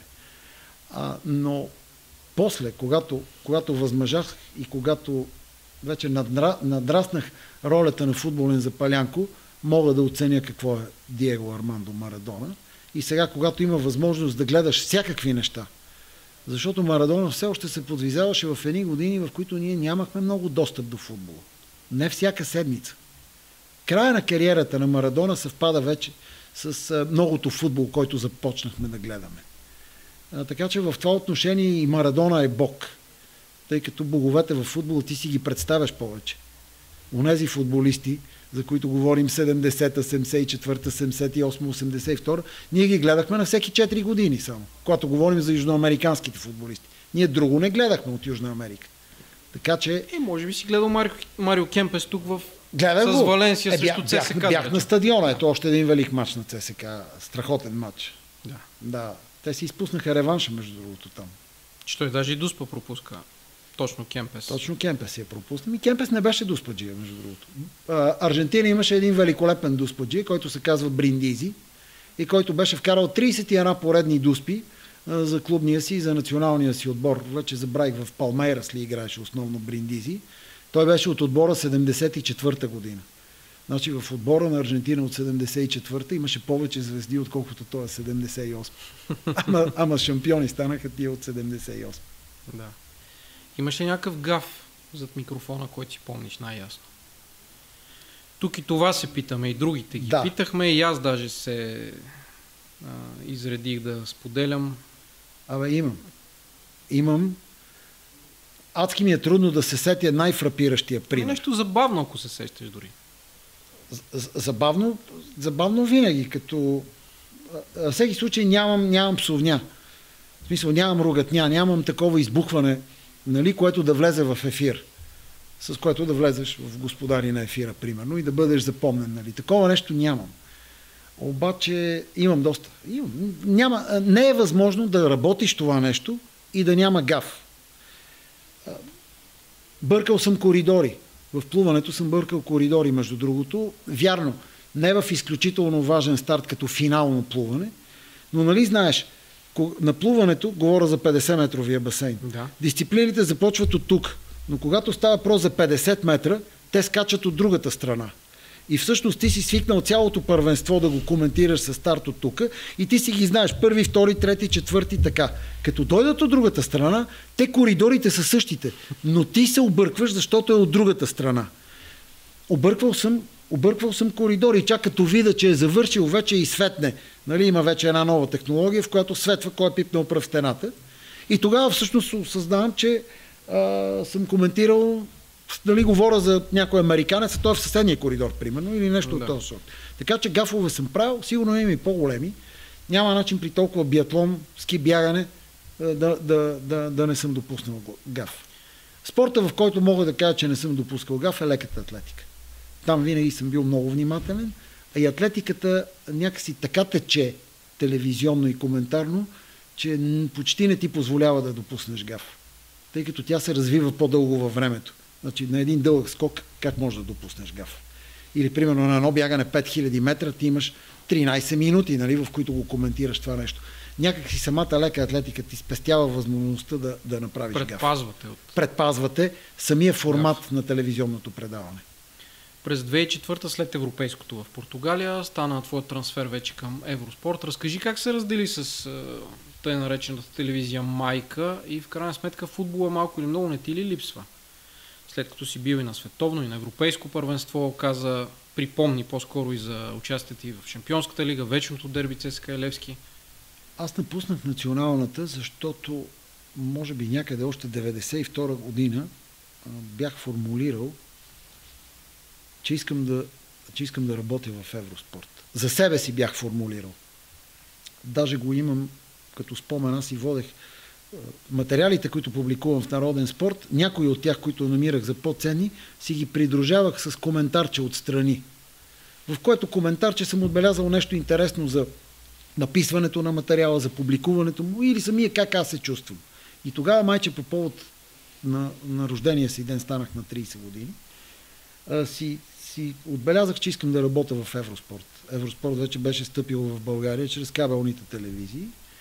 И това нещо моментално ми стана нещо адски любимо, защото аз страшно много харесвам основно а, спортовете, зимните спортове. Биатлон, на първо място ски бягане, алпийски ски. Това ми беше достатъчно. А Евроспорт деветдесетте години даваше и много други неща. Евроспорт даваше хокей, даваше Формула едно, даваше големите лекоатлетически турнири. Евроспорт беше изключително богата телевизия. Световно европейски също даваха. Точно така. По футбол. Да, и затова, когато се откри възможността тук, когато разбрах, че Евроспорт стъпва в България, направо се явих при, при Евгений Ставрев, който е фактически основател на, на редакцията и човека, който събра всички коментари и направи този великолепен екип, Евгений Ставрев. И отчасти неговия асистент и прекрасен коментатор Йордан Божинов. Те са хората, които организираха българската секция на Евроспорт. Та аз моментално нямах никакво замислене, отидох направо при Методи Манченко, с Методи сме близки. Баскетбол сме играли заедно в университета, той беше шеф на спортната редакция и му казах: Мето, искам от утре да ме освободите, това ми е единствената молба. Той каза: няма никакви проблеми, но ще, ще те помоля да си изкараш мачовете до края, защото бях БНТ даваше мачовете от нашето първенство. Uh-huh. И аз казах: да, разбира се, няма никакви проблеми, ще се пътува там. Родопа, Смолен съм коментирал тогава, като Билевски. Коментирах шампионския матч на Локомотив Пловдив. Това е незабрави матч с Да, Локомотив Пловдив Славия три на два, когато Локомотив Пловдив станаха шампиони. Също незабрави матч. Да. да. Али, друг е въпрос, дали това беше Локомотив Пловдив. А пак се връщаме на... че всичко не е каквото е. Всичко не е каквото е, нали виждаш. Непрекъснато а, се стигаме до някъде, където си задаваме въпроса, бе, дали е така. Та си изкарах мачовете тогава, но вече отидох в, в Евроспорт. И така осемнайсет години. А футбола липсва? Не? Аз първоначално, като отидох в Евроспорт, коментирах турнирите, младежките турнири в Тулон. Направил съм сигурно петдесет рубрики евроголове. Тогава Евроспорт имаше табиета да излъчва след европейска футболна сряда, да излъчва репортажи от, от най-интересните мачове, едночасови. След дни на световни или европейски квалификации да дава да, едночасови да, да. мачове. Някои сме, някои сме ги предавали. Да, някои сме ги предавали директно. Повечето бяха на запис. А, и накрая дойде и Бундеслигата. Заедно с Евроспорт две дойде и Бундеслигата. И аз две години коментирах а, и, и Бундеслигата. И фактически две хиляди и дванайсета ми беше последното футболче, което коментирах в Евроспорт. Определено не ми липсва, защото през това време страшно много зачестиха другите неща, които коментирам, и на мен и до тогава ми беше трудно да ги комбинирам с футбол. Сега на мен ми капеше кръв на сърцето, когато трябва да коментирам примерно Айнтрахт Франкфурт и Вердер Бремен, а по същото време върви биатлон след обед в събота в пет часа, или пък има някакъв хубав полуфинал на снукъра Джон Хигинс, Марк Уилямс. Това нещо вече ми беше по-интересно от футбола. Някакси футбола ми беше, ами, вече нещо, нещо преживяно. Нещо, а през което си преминал. Как се снукъра? Практикуваш ли го, така да се каже? Имаш ли... Играл съм като всички. Аз съм играл билярд. Къде снукър в България? Къде снукър маси в България? Играл съм билярд, както всички други са там, ако си на морето или някъде на нещо като Луна парк, нека така да му кажем. Та има масата. Аз съм добър в тези игри. Топчета, копчета, нещо с щеки съм, съм доста добър. Но, но никога не съм изпитал ни най-малката нужда да се задълбоча в това нещо. Евроспорт започна да дава, сега вече дали е деветдесет и девета, дали е две хилядната година, ще те излъжа, но от тогава Евроспорт, чрез Евроспорт. Иначе винаги, докато съм слушал радио къси вълни, за да слушаме английското първенство по футбол седемдесетте години и осемдесетте, и ни в клин, ни в ръкав, ние чакаме репортаж от Ливърпул Евертън, примерно, а има новини, в които се съобщава за някакъв голям успех на някой си Стив Дейвис. Сега откъде да знаем? Това е примерно осемдесет и трета година. И в новините се казва снукър или крикет. А. Това бяха двете неща, за които ние се дивихме, как може, нали, ние чакаме английски мачове, които са толкова важни да ги слушаме в ефир, за какво е това снукър и какво е това крикет. И в последствие разбрахме за какво става въпрос. Та Евроспорт, като започна да дава снукър, аз почнах да го гледам това нещо и ми стана много интересно. И да се заслушвам и да влизам в правилата. Тогава нямаше, тогава нямаше сайтове.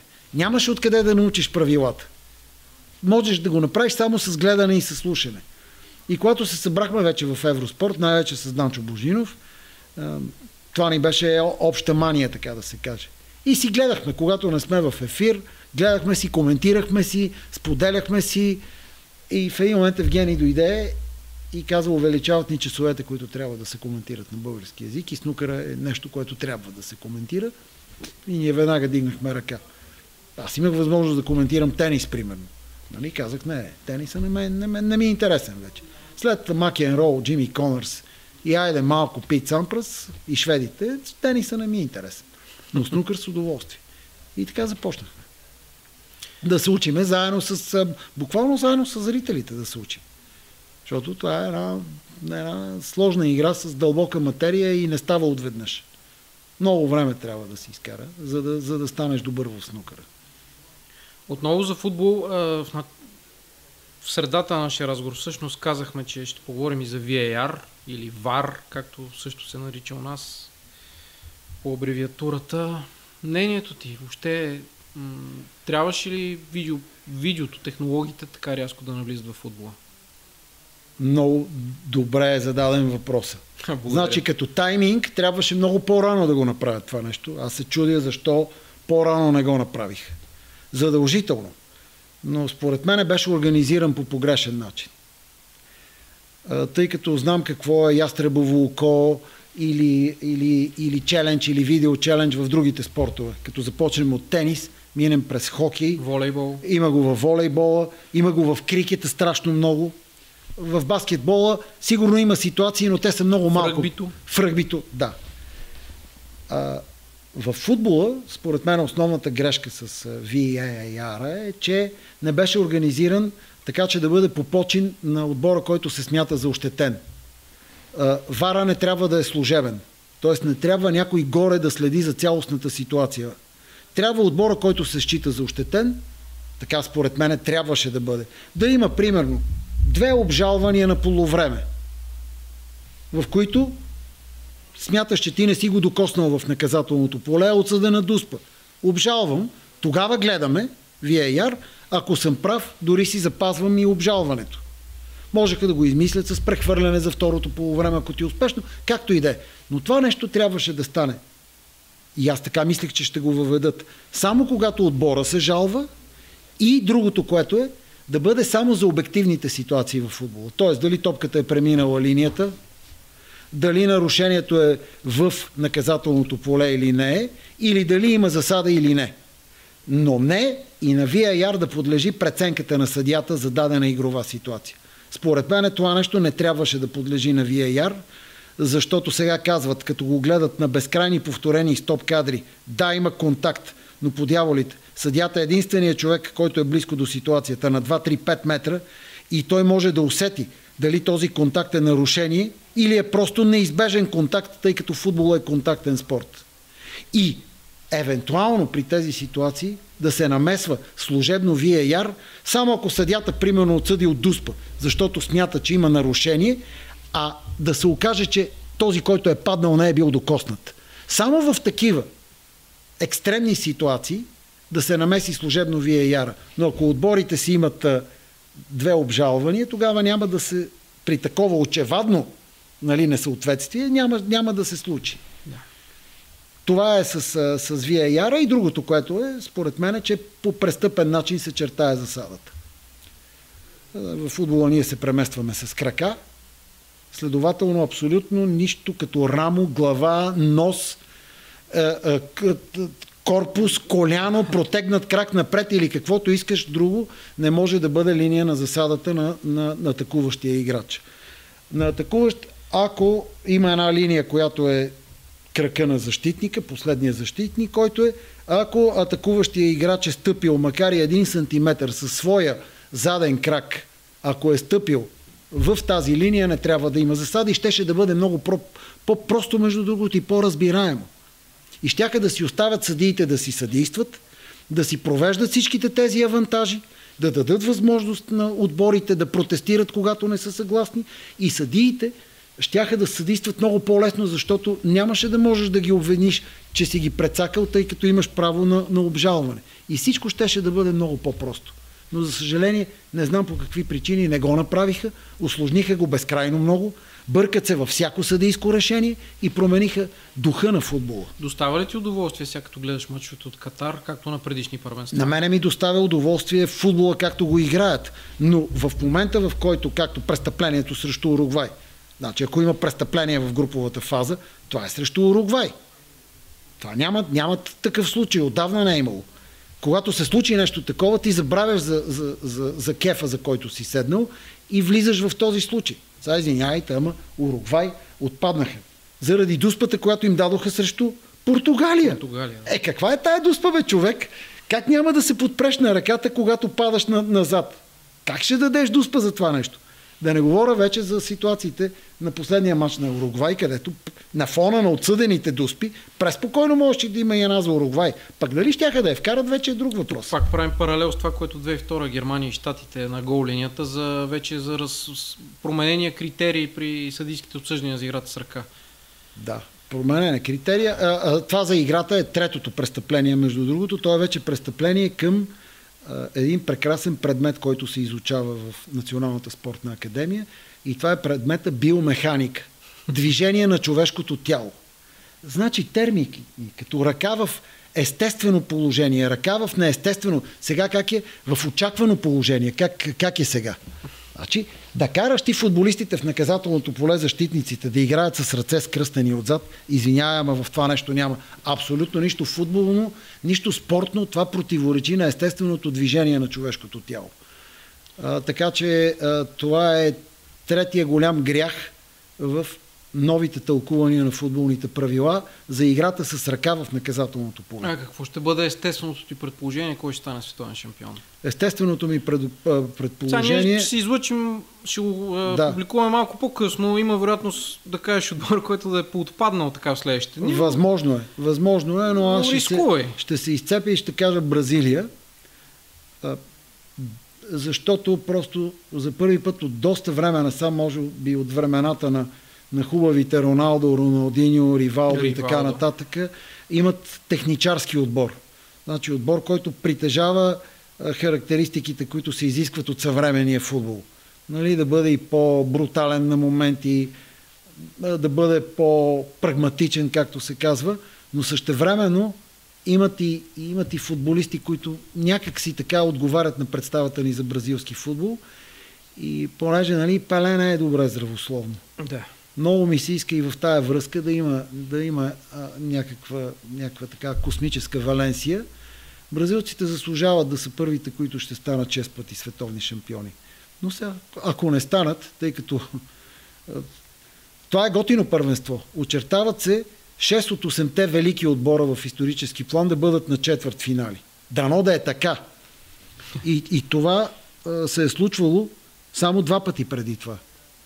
осемдесет и шеста година и две хиляди и шеста, а и деветдесет и осма. Отсъстват само по два от осемте велики отбора да, в исторически план. Също бяха доста сериозни четвъртфинали. Ако се интересуват кои, кои са осемте велики отбори в исторически план, това са седемте световни шампиона, без Уругвай, колкото и да са ми любим отбор, не мога да ги сложа в контекста на съвременния футбол. Слагам там Холандия, Нидерландия, стават осем, и като видиш четвъртфинали, в които отсъстват само два от тези осем. Сега да се надяваме, тоест, че ще бъдат... няма ги моите хора, италианци и германци. Еми няма ги, какво да правим? Германците второ поредно световно първенство се провалят. Те такъв цикъл никога не са имали, между другото. Не само две световни, ама и едно европейско между тях.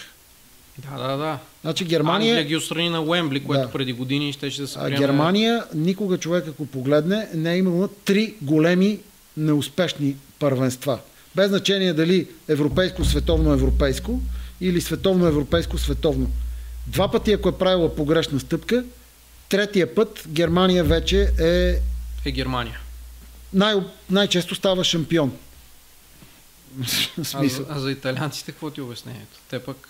Макар, че до някъде измиха срама, защото между тия две световни на Уембли триумфираха с Да, станаха европейски шампиони. Ами гледай сега, те още две хиляди и четиринадесета не можаха да излязат от групите. След това направиха силно европейско, на което за първи път обаче загубиха официален матч от Германия. Те не го загубиха с резултат, загубиха го с дуспи. С дуспи. Нали? Не беше провал това първенство, след което не се класираха за две хиляди и осемнадесета. Не е ясно дали ако европейското първенство се беше състояло две хиляди и двадесета и се беше състояло по нормалния начин, а не по коронавирус формулата, дали щяха да станат европейски, но след това провалиха нещо, което е недопустимо. Това е престъпление от общ характер, което се преследва от прокуратурата. Ти да завършиш хикс с България у дома, да не можеш да вкараш дуспа на края на Швейцария и след това да отидеш на бараж и да отпаднеш от uh, Македония. Македония. Да, нали, това е просто... Може би няма друг отбор от големите, който, освен Италия, който да направи такова нещо. Мислиш, че англичаните могат да сюрпризират вече останалите все по-малко отбори на първенството? А, ама аз хем имам сантимент... И да повторя шейсет и шеста. Хем имам сантимент към английския футбол, заради това, което той представляваше през шейсетте, седемдесетте и осемдесетте, най-вече на клубно ниво. А, хем играят изключително скучен футбол в по-голямата част от мачовете и в повечето от, вре... от времето в мачовете. А, нали... а пък със сигурност имат добри футболисти, които да, да играят по-модерен и раздвижен футбол и то се вижда от време на време този Бастун, централния защитник, който сега им е селекционер, като направи необходимите смени и тези играват по-добър футбол. Но, но не мож... на този човек можеш ли да му имаш доверие, дали пак няма да прибегне до Рахим Стърлинг или а, а, а, някой друг там, който само ще я връща назад. Оттикваш ме да те попитам за... На няколко пъти споменаваш английския клубен футбол през седемдесетте, през осемдесетте. На кой отбор симпатизираш оттам? Явно имаш сантимент към острова. Към клубния футбол на острова. Имам сантимент към онзи клубен футбол, когато английските отбори нямаха чужденци.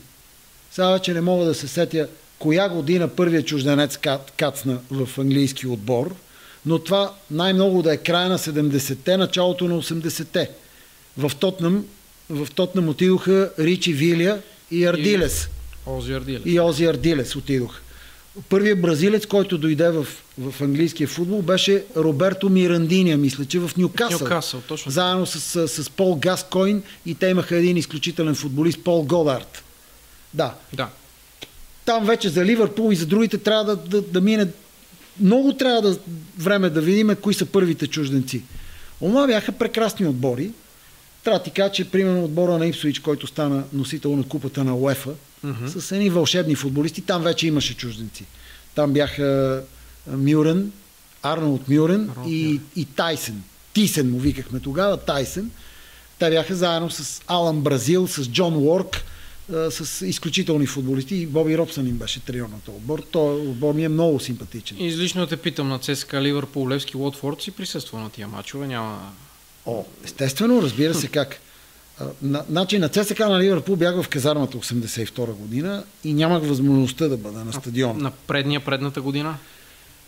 А, на предната година, ами пак бях в казармата. А тогава да. Те елиминираха Нотингам, аз вече бях в казармата, аз влязох осемдесет и първа година в казармата. Тогава по две години просто забравих, че по-дългичко беше. Да. Между другото, според мен е по-ценна победа от тези е тази срещу Реал Сосиедад.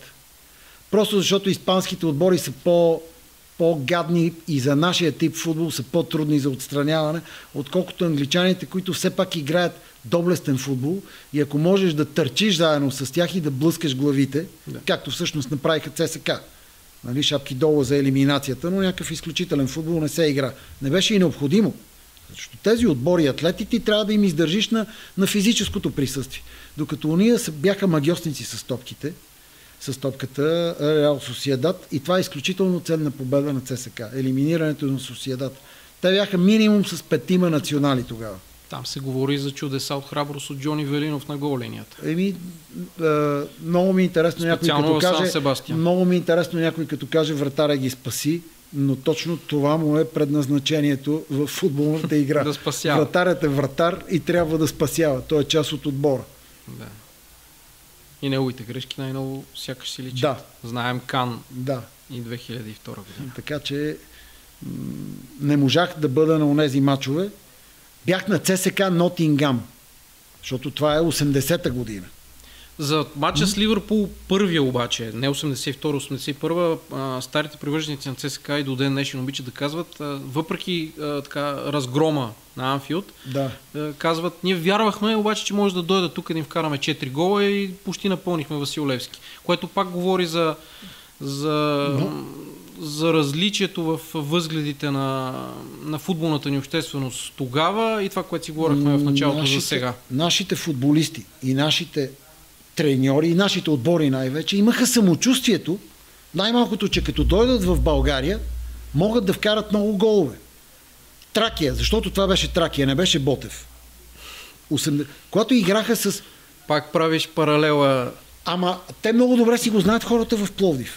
Значи Ботев Пловдив и Спартак Пловдив са обединени. Са обединени, да. И Тракия Пловдив никога не става по-добра нито от Спартак Пловдив, нито от Ботев Пловдив по-отделно. Но този отбор е Тракия. Така че Тракия, когато примерно изпусна Байер Мюнхен, третия гол висеше на косъм. Да. Нашите футболисти имаха самочувствието, че няма никакъв проблем. Абе, Марек, Марек знаеха, че могат да изнесат Байер Мюнхен и за малко го бяха изнесли. Ще дам един пример с Левски. Когато дойде осмина финала с Булавист. Uh-huh. Ние си казвахме, дай да паднем три на едно на Чущерен. Беше много важно да вкараш гол на Чущерен. Левски като загуби с три на едно в Португалия, ние казахме, нямаме никакви проблеми, ние сме се класирали, защото два на нула ни е в кърпа вързано. ЦСКА го потвърди една година по-късно, само че това беше първи матч с Байер Мюнхен. За осемнайсет минути се вкараха три гола. Просто това беше нивото на, български, на българския футбол. Бе, извинява, един академик София... Ти пак си бил в казарма, ти не ще я те питам за прословутото заглъхване на стадиона след... Защото хора, които са присъствали, казват, че наистина малко е имало ступор на, самия, на самите трибуни. Хората не са вярвали, че в осемнайсета минута ЦСКА води с три на нула на да, такъв за съжаление, за съжаление а, публиката и най-вече играчите на ЦСКА се вцепениха повече, отколкото Байер Мюнхен. И понеже оставаха седемдесет и две минути, онези вкараха три гола. Но, абе, Академик София, Академик София, това бяха хора, които са студенти, да, които учеха. Академик София скри топката на Милан. седемдесет и пета година. четири на три. Страшен Милан. Джани Ривера още играеш. Да не говорим за подвизите на Берое. С, с Ювентус и Ювентус, с други отбори. Да, да не говорим за Локомотив, Локомотив София. Моначко и така нататък. Да не говорим за Славия. Абе, Славия Фейенорд беше един страшен матч. Просто, просто жалко е. Какво стана с това? Къде се обърка, Асене? Къде се объркаха нещата? Не знам, но на мен, а, понеже ти ме попита дали хода, дали гледам. Да. Няма как човек, който е бил свидетел на това нещо и на тази емоция като зрител. Защото аз изгубих половината глас в онази квалификация на българския национален отбор осемдесет и шеста година. Великите ни три мача с поред ГДР, Франция и Югославия. Югославия. Там ни падна половината глас. За, за винаги. Когато човек... За винаги? За винаги, да. Аз имах глас на, на, на рокаджийски певец, който го няма вече по, по отношение на пеенето. Но въпросът е, че бях тогава един от всички на стадиона. Когато човек е станал свидетел на това нещо, няма как да се вълнува днес. Разберете хора от Гарсес, от Уелтън, от Пловдивгорец. Просто няма как. Не са виновни те. В смисъл, хора като мене са си виновни, че са видели толкова много. И сега няма, няма как да се развълнуват. Аз съм гледал Гибона на два метра. Какви неща прави. Бекенбауер каза след една контрола България, е, Германия два на три. Е, това е изключителен футболист. Е, как ти ще си го гледал него и после тук ще се вълнуваш от е, е, там, който иде. Няма нужда да цитирам имена. Тия момчета не са виновни днес. Просто този, който много е гледал и едно друго, в един момент има правото да се чувства наситен и да не изпитва вече удоволствие, защото все пак и футбол е удоволствие, нали? Отиваш, а отиваш, защото, защото е нещо хубаво. И ние тогава не пропускахме мачове, тия, които сме си от София. Ние ходихме да гледаме Академик с ЖСК Спартак Варна, примерно. Аз не съм пропуснал мач на Локомотив София, когато е на националния стадион. Аз си ходех на мачовете на Славия. Сигурно съм изгледал повече мачове на ЦСКА, отколкото на Левски, защото Народна армия ми е под носа. Нали? Го, го казвам това нещо без изобщо да изпитвам някакви скрупули. Просто играеха такива футболисти и в тези отбори, и в гостуващите отбори, че няма как да не отидеш и на тебе ти се изпълва сърцето с футбол и ти си щастлив за деветдесет минути, пък след това на другия ден в училище говорим за тия неща и след това идва другата събота пак с мачове. Сега това нещо, ако някой ми каже, че го има, тогава ще кажа, че вече ми е дошло времето наистина да не хода и да не се вълнувам. Няма го, но много носталгично звучи. Плюс, че на всеки матч имаше минимум петнайсет хиляди човека. Сега, когато се съберат петнайсет хиляди души, викат страхотно и аз оценявам това. Е, на Левски в последно време, покрай браво, сложната ситуация да, в клуба, финансово и така нататък, браво на публиката на Левски, ходят, браво, чудесно. Браво на публиката на Левски, да, наистина. И това е, и това е великото. Това е великото в това, което се случва в момента, но до кога ще бъде така? Това също го има. Вървим към финал. А, правим една игра. А, нашите зрители сега ще видят лика на един известен футболист от миналото. Имаш шейсет секунди, ама си прецизирай въпросите. Трябва да ми задаваш въпроси, на които аз мога да ти отговоря само с да и не, за да те насочвам. Например, от Южна Америка ли е? Не. От а, миналия век ли е? Да. Играл ли е на световно? Да. А, българин ли е? Защото, нали... Именно, българин ли е? Да. Французин ли е? Не. Да. А, и в рамките на шейсет секунди трябва да кажеш, това е, да речем, Зинедин Зидан. Тук ще се изложа, закопаваш ме предварително, да, да видиме. Добре, аз ще помагам с каквото мога, вече сега излагане, силна дума. Да, разбира се. Старт. Българин ли е? Да. Софийски отбор? Да. ЦСКА? Не. Левски? Да. седемдесетте години? Не. осемдесетте? Да. И деветдесетте може би? Да. За това На... направих така, да. Национал? Да. Вратар? Не. Защитник? Не. Нападател? Да. Наско Сираков? Да. Е. трийсет секунди. Огромен късмет, че сте избрали това нещо. Ако беше някой от съвременните футболисти, включително не, не, звезди... Правим го по принцип да е така по-с... По-ретро. По-ретро, да, но пък и да са популярни. Ние сме един набор. С Наско, с Емо Велев, с Гибона. С от тези от деветдесет и четвърта имаш ли някоя история? Вървим вече към финал. Някоя лична история, някой сблъсък, ако ще, защото те не са от най-гладките характери. С Христо Стоичков. Не, някаква с, случка. Не, с Христо никога не съм имал възможност. Дори един път, когато вече попадна в десетката на България, бяхме на един бал, организиран от Народен спорт. Защото Христо беше вече в десетката на България като, като един от най-добрите български спортисти. Само тогава съм имал близък контакт с него. А, иначе, може би, реално най-близко съм бил до Емо Кременлиев, защото Емо Кременлиев две години идваше да рита в групата, в която идвам. И всъщност ангажиментите му с Арда Кърджали го отклониха от тия наши футболи. Така че най-близко съм бил буквално на терена с Емо Кременлиев. Като стана дума за Стоичков, трябваше ли да има, говоря за анкетата на Нощен труд според теб, като така голямо име журналистиката, твоето мнение, не беше ли излишно това? А, ако... Знаем единия, кой е другия, кой така, е и така. Да. И като си има предвид какво се случи, пък и как беше организирана, пък и как беше реализирана. Именно. А, и знаеки, че сме в България на всичкото отгоре, отговорът ми е по-скоро, че не трябваше. Но към това време това бяха нови неща за, за България. И, и някак си ги разбирам колегите. Със сигурност е направено не с идеята да бъде уязвен Христо Стоичков. Убеден съм в това. Ако е било направено с идеята да бъде уязвен Христо Стоичков, много лошо за нашего брата журналист. Нали? Но в крайна сметка, аз от тази, от тази анкета, знаеш ли коя част признавам? Коя? Признавам анкетата на треньорите. Значи хората, които са... А, а тези треньори, повечето от тях бяха съиграчи на гунди от това време. Да. Съиграчи или в Левски, или негови противници от другите отбори. В анкетата на треньорите Гунди също беше. Тоест, да кажем, съвременици. Съвременици на, на Георги Аспарухов. И, и в анкетата на треньорите съвременици на Георги Аспарухов, може би някакси логично, Гунди имаше превес. За мен това е единствената меродавна.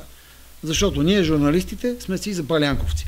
Не трябва да бъдем такива, но за съжаление сме такива и много често не можем, не можем да излезем от запалянковщината си, което ни вреди на работата. Аз винаги съм се стремял да бъда обективен, но може би и на мене по някой път да ми е проличавало, не знам. Някакъв съвет на младите колеги, които ни гледат или слушат, би ли дал? Спорта е толкова велико нещо, включително и футбола, че е добре да не са запалянковци. И да могат на, на черното да казват черно и на бялото бяло. Забравих да те попитам, обходихме така световни първенства, десетилетия. Кой матч от световни първенства ти изпъква в съзнанието най-ярко като нещо изключително? Хайде да се абстрахираме от е, американската епопея, нали, нашите победи, което е нормално да избуят в съзнанието. Те са извън класациите. Да, те са извън класациите. Освен тях нещо друго, което през годините ти Имам готов отговор. Имам готов отговор. Ще кажеш, че сме се подготвили предварително за този разговор. Това е полуфинала между Германия и Франция, хиляда деветстотин осемдесет и втора година.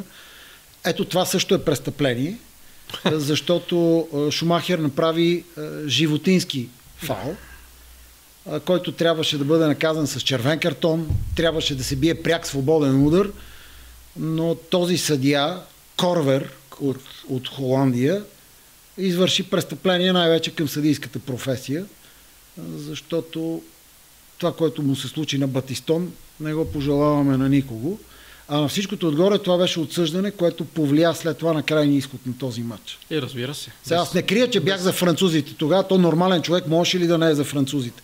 Просто отбора им беше изключително красив. Играеше прекрасен футбол. Само поради тази причина. Не говорим за това, че нали, си за Франция, па не си за Германия. Не, не е така да сега. Борето Касалов е бил за Германия. Еми, Борето Касалов, Борето Касалов, Борето Касалов, ако може да застане пред камера и да каже с чиста ръка на сърцето, че там няма фал, че там няма червен картон и че това нещо нямаше да повлияе на, на, след това на развитието на матча, още повече, че Батистон беше резерва на Франция тогава. Това го забравят хората. Тогава имаше само две смени. Не е както сега всеки да си влиза на терена, когато си поиска. Пет смени, че и една отгоре, че и една, ако някой са контузи. Седем смени. Тогава имаше две. Батистон беше смяна във френски отбор. Така че смяната на френския отбор беше контузена по този начин в петдесет и петата, коя минута го изнесох. И французите всъщност имах право само на още една смяна и просто не им стигнаха накрая и немците по техния си начин, евала, си ги вкараха във вратата и спечелиха с дуспи. Аз не казвам, че това, което се случи след това не е незаслужено. Германия си заслужи мястото във финала. Но нямаше така, ако Корвер не беше такъв престъпник. Аз някъде мислих, че Пауло Роси и Хедрика срещу Бразилия ще извадиш за такъв топ матч в съзнанието ти, но... Не, защото сега аз бях откровено за Италия тогава, просто защото винаги съм бил за Италия. Но всъщност и сърцето ми се късаше, дори още тогава, че този бразилски отбор трябва да отпадне. И сега, толкова години по-късно, четиридесет години по-късно, още повече ми се къса сърцето. Затова, че този бразилски отбор не успя да спечели. Но виж какво нещо е. Хората като кажат футбол и най-хубав отбор и казват Бразилия хиляда деветстотин осемдесет и втора. Което в крайна сметка тежи повече дори от една титла. Това е по-голямо признание тебе да те цитират четиридесет, ще минат още десет-двадесет години за отбора на Бразилия от хиляда деветстотин осемдесет и втора година пак ще се говори по същия начин, което е много по-голяма победа и от най-великата титла. Одобряваш ли премахването на гола на чужд терен? Споменахме го преди малко. Да, абсолютно. Това е една от новостите така в последно време, Ей, наложени от най-после, най-после, шефовете в футбола. Най-после да решат и нещо както трябва. Да, да кажем най-по... и нещо положително за съвремието. Да. Когато го въведоха това нещо, то имаше своя смисъл. Тогава гостуващите отбори изклю... играеха изключително защитно. Играеха грозно. Играеха бетонно. Стремяха се да не паднат с повече от два гола на чужд терен. И когато се въведе това правило, имаше смисъл да, да, да развие отборите към игра, така че поне да вкараш гол на чужд терен. И след това, разбира се, да го, да го пасиш от дома. Това пък промени малко домакинските мачове, да, нали, на, на отборите. Но, но беше, за времето си това беше добро решение.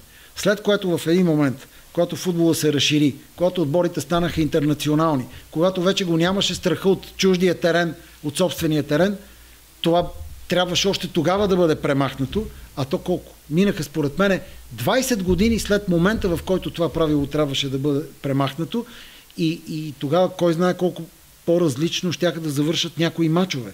Но на клубно ниво и на национално ниво, защото правилото беше архаично, но в футбола много, много късно. Много късно реагират за много неща. А на клубно ниво Милан Ливърпул в Истанбул ли ти е? Или пък Байер Мюнхен и Манчестър Юнайтед деветдесет и девета ли ти е такъв връх като усещане, като матч, драма? Значи като изключим Ливърпул Реал Мадрид осемдесет и първа година, който беше на абитуренската ми вечер, нали, нищо не видях от този матч. Тук, понякога така да, малко, става. Малко така персонална, персонален оттенък. Манчестър Юнайтед и Байер. Просто защото целият английски футбол, който имаше нужда от огромен реверанс от съдбата, нали, получи, получи в тази минута, получи този реверанс. Тъй като Англия беше безкрайно много ощетена и на клубно, и на национално равнище към хиляда деветстотин деветдесет и девета година. И парадоксално е, че в един матч, който Байер Мюнхен имаше головите положения, се стигна до там Манчестър Юнайтед да го, да го спечели по този начин. Това, това, беше, това беше директно Божия намеса за всичките неправди в съдийски отсъждания най-вече, които са се случвали на английските ага. отбори. Мислех, че визираш и решенията след Хейзел. Да, и тях. Ага. И тях, защото Англия беше абсолютно несправедливо. Отборите бяха махнати. Там ограничи публика да не идва това ума. Как ще махаш отборите? Махни Ливърпул, ако трябва да махнеш някой. Евертън имаше страхотен отбор тогава, който току-що беше станал шампион и носител на КНК, и това велико поколение на Евертън не можа да се изяви на европейски план.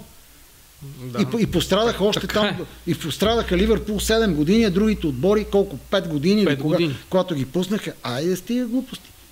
Но, какво да направим, така беше, но това също наля, за да може Солскяер и Теди Шерингам и Солскяер да вкарат тия два гола и да ме прощават Борето Касабов и а...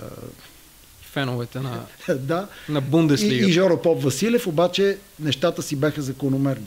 Толкова дуспи не бяха отсъдени за Англия. Толкова несправедливи червени картони им даваха по световни първенства. А, толкова отменени голове имаше. С глава, Сол Кямбъл, там Аржентини, Маржентини. Аржентина, просто, да, да, да не говорим за Божията ръка и така нататък. Следователно всичко си идва на мястото. Това също трябва да се знае. Винаги има мачка за погачка. Винаги. Рано или късно, рано или късно... Но пък те ще те контрират, феновете на германския футбол има предвид, с гола шейсет и шеста...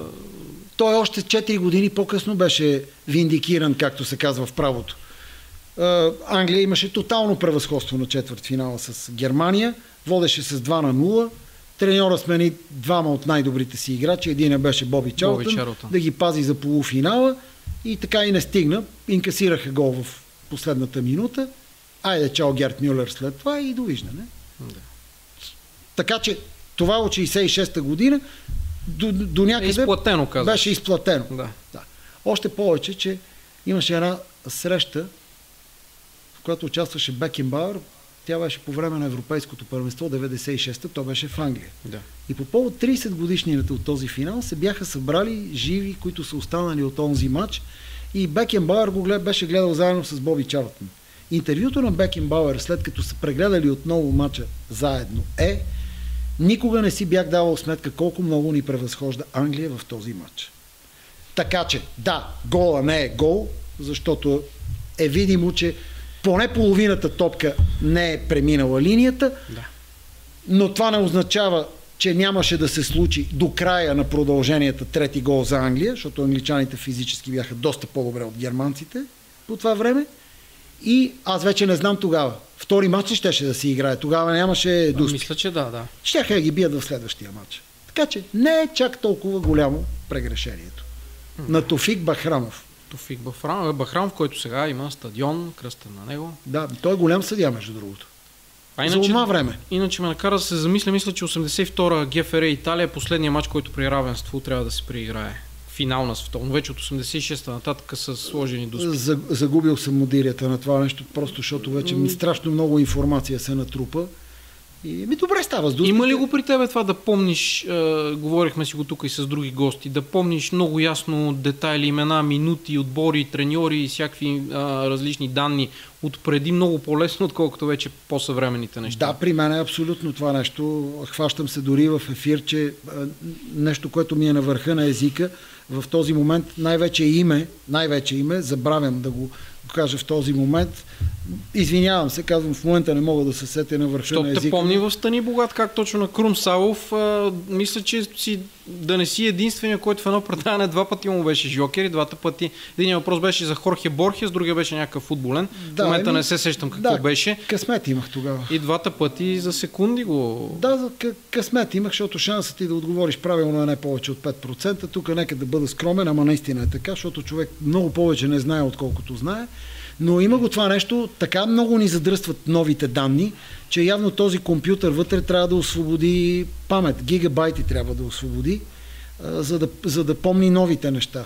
И аз си давам сметка с всички тия спортове, с които се занимавам, снукър, атлетика, ски бягане, биатлон, че те изкарват много от другата информация, много от която е футболна. И, и това го има. Има го и при мене, усещам го и даже не си го обяснявам само с възрастта, колкото си го обяснявам с това, че страшно много сме компресирани и огромно количество информация за много по-малко време ни влиза в главите и ние трябва да работим с нея. Това е според мен основата в процеса, а че мозъка остарява, сигурно това го има при всеки. Благодаря ти много за този разговор. Мисля, че над два часа вече си говорим. За мен беше чест, както казваше до сравнително скоро един доста популярен водещ. За мен беше огромно удоволствие, че ми беше дадена възможността да се изкажа за ВАР, за засадата и за дуспата. Това най-вече. И за гола на чужд терен, който пък и отмяната му одобряваш. Което е абсолютно позитивно. Така, драги зрители, скъпи приятели, днешното издание на Спортал.бг подкаст завършва. Гледайте ни отново, гледайте и старите наши а, епизоди. От екипа, който реализира това предаване, ви желаем всичко хубаво, бъдете здрави, обичайте се, чао и до нови срещи!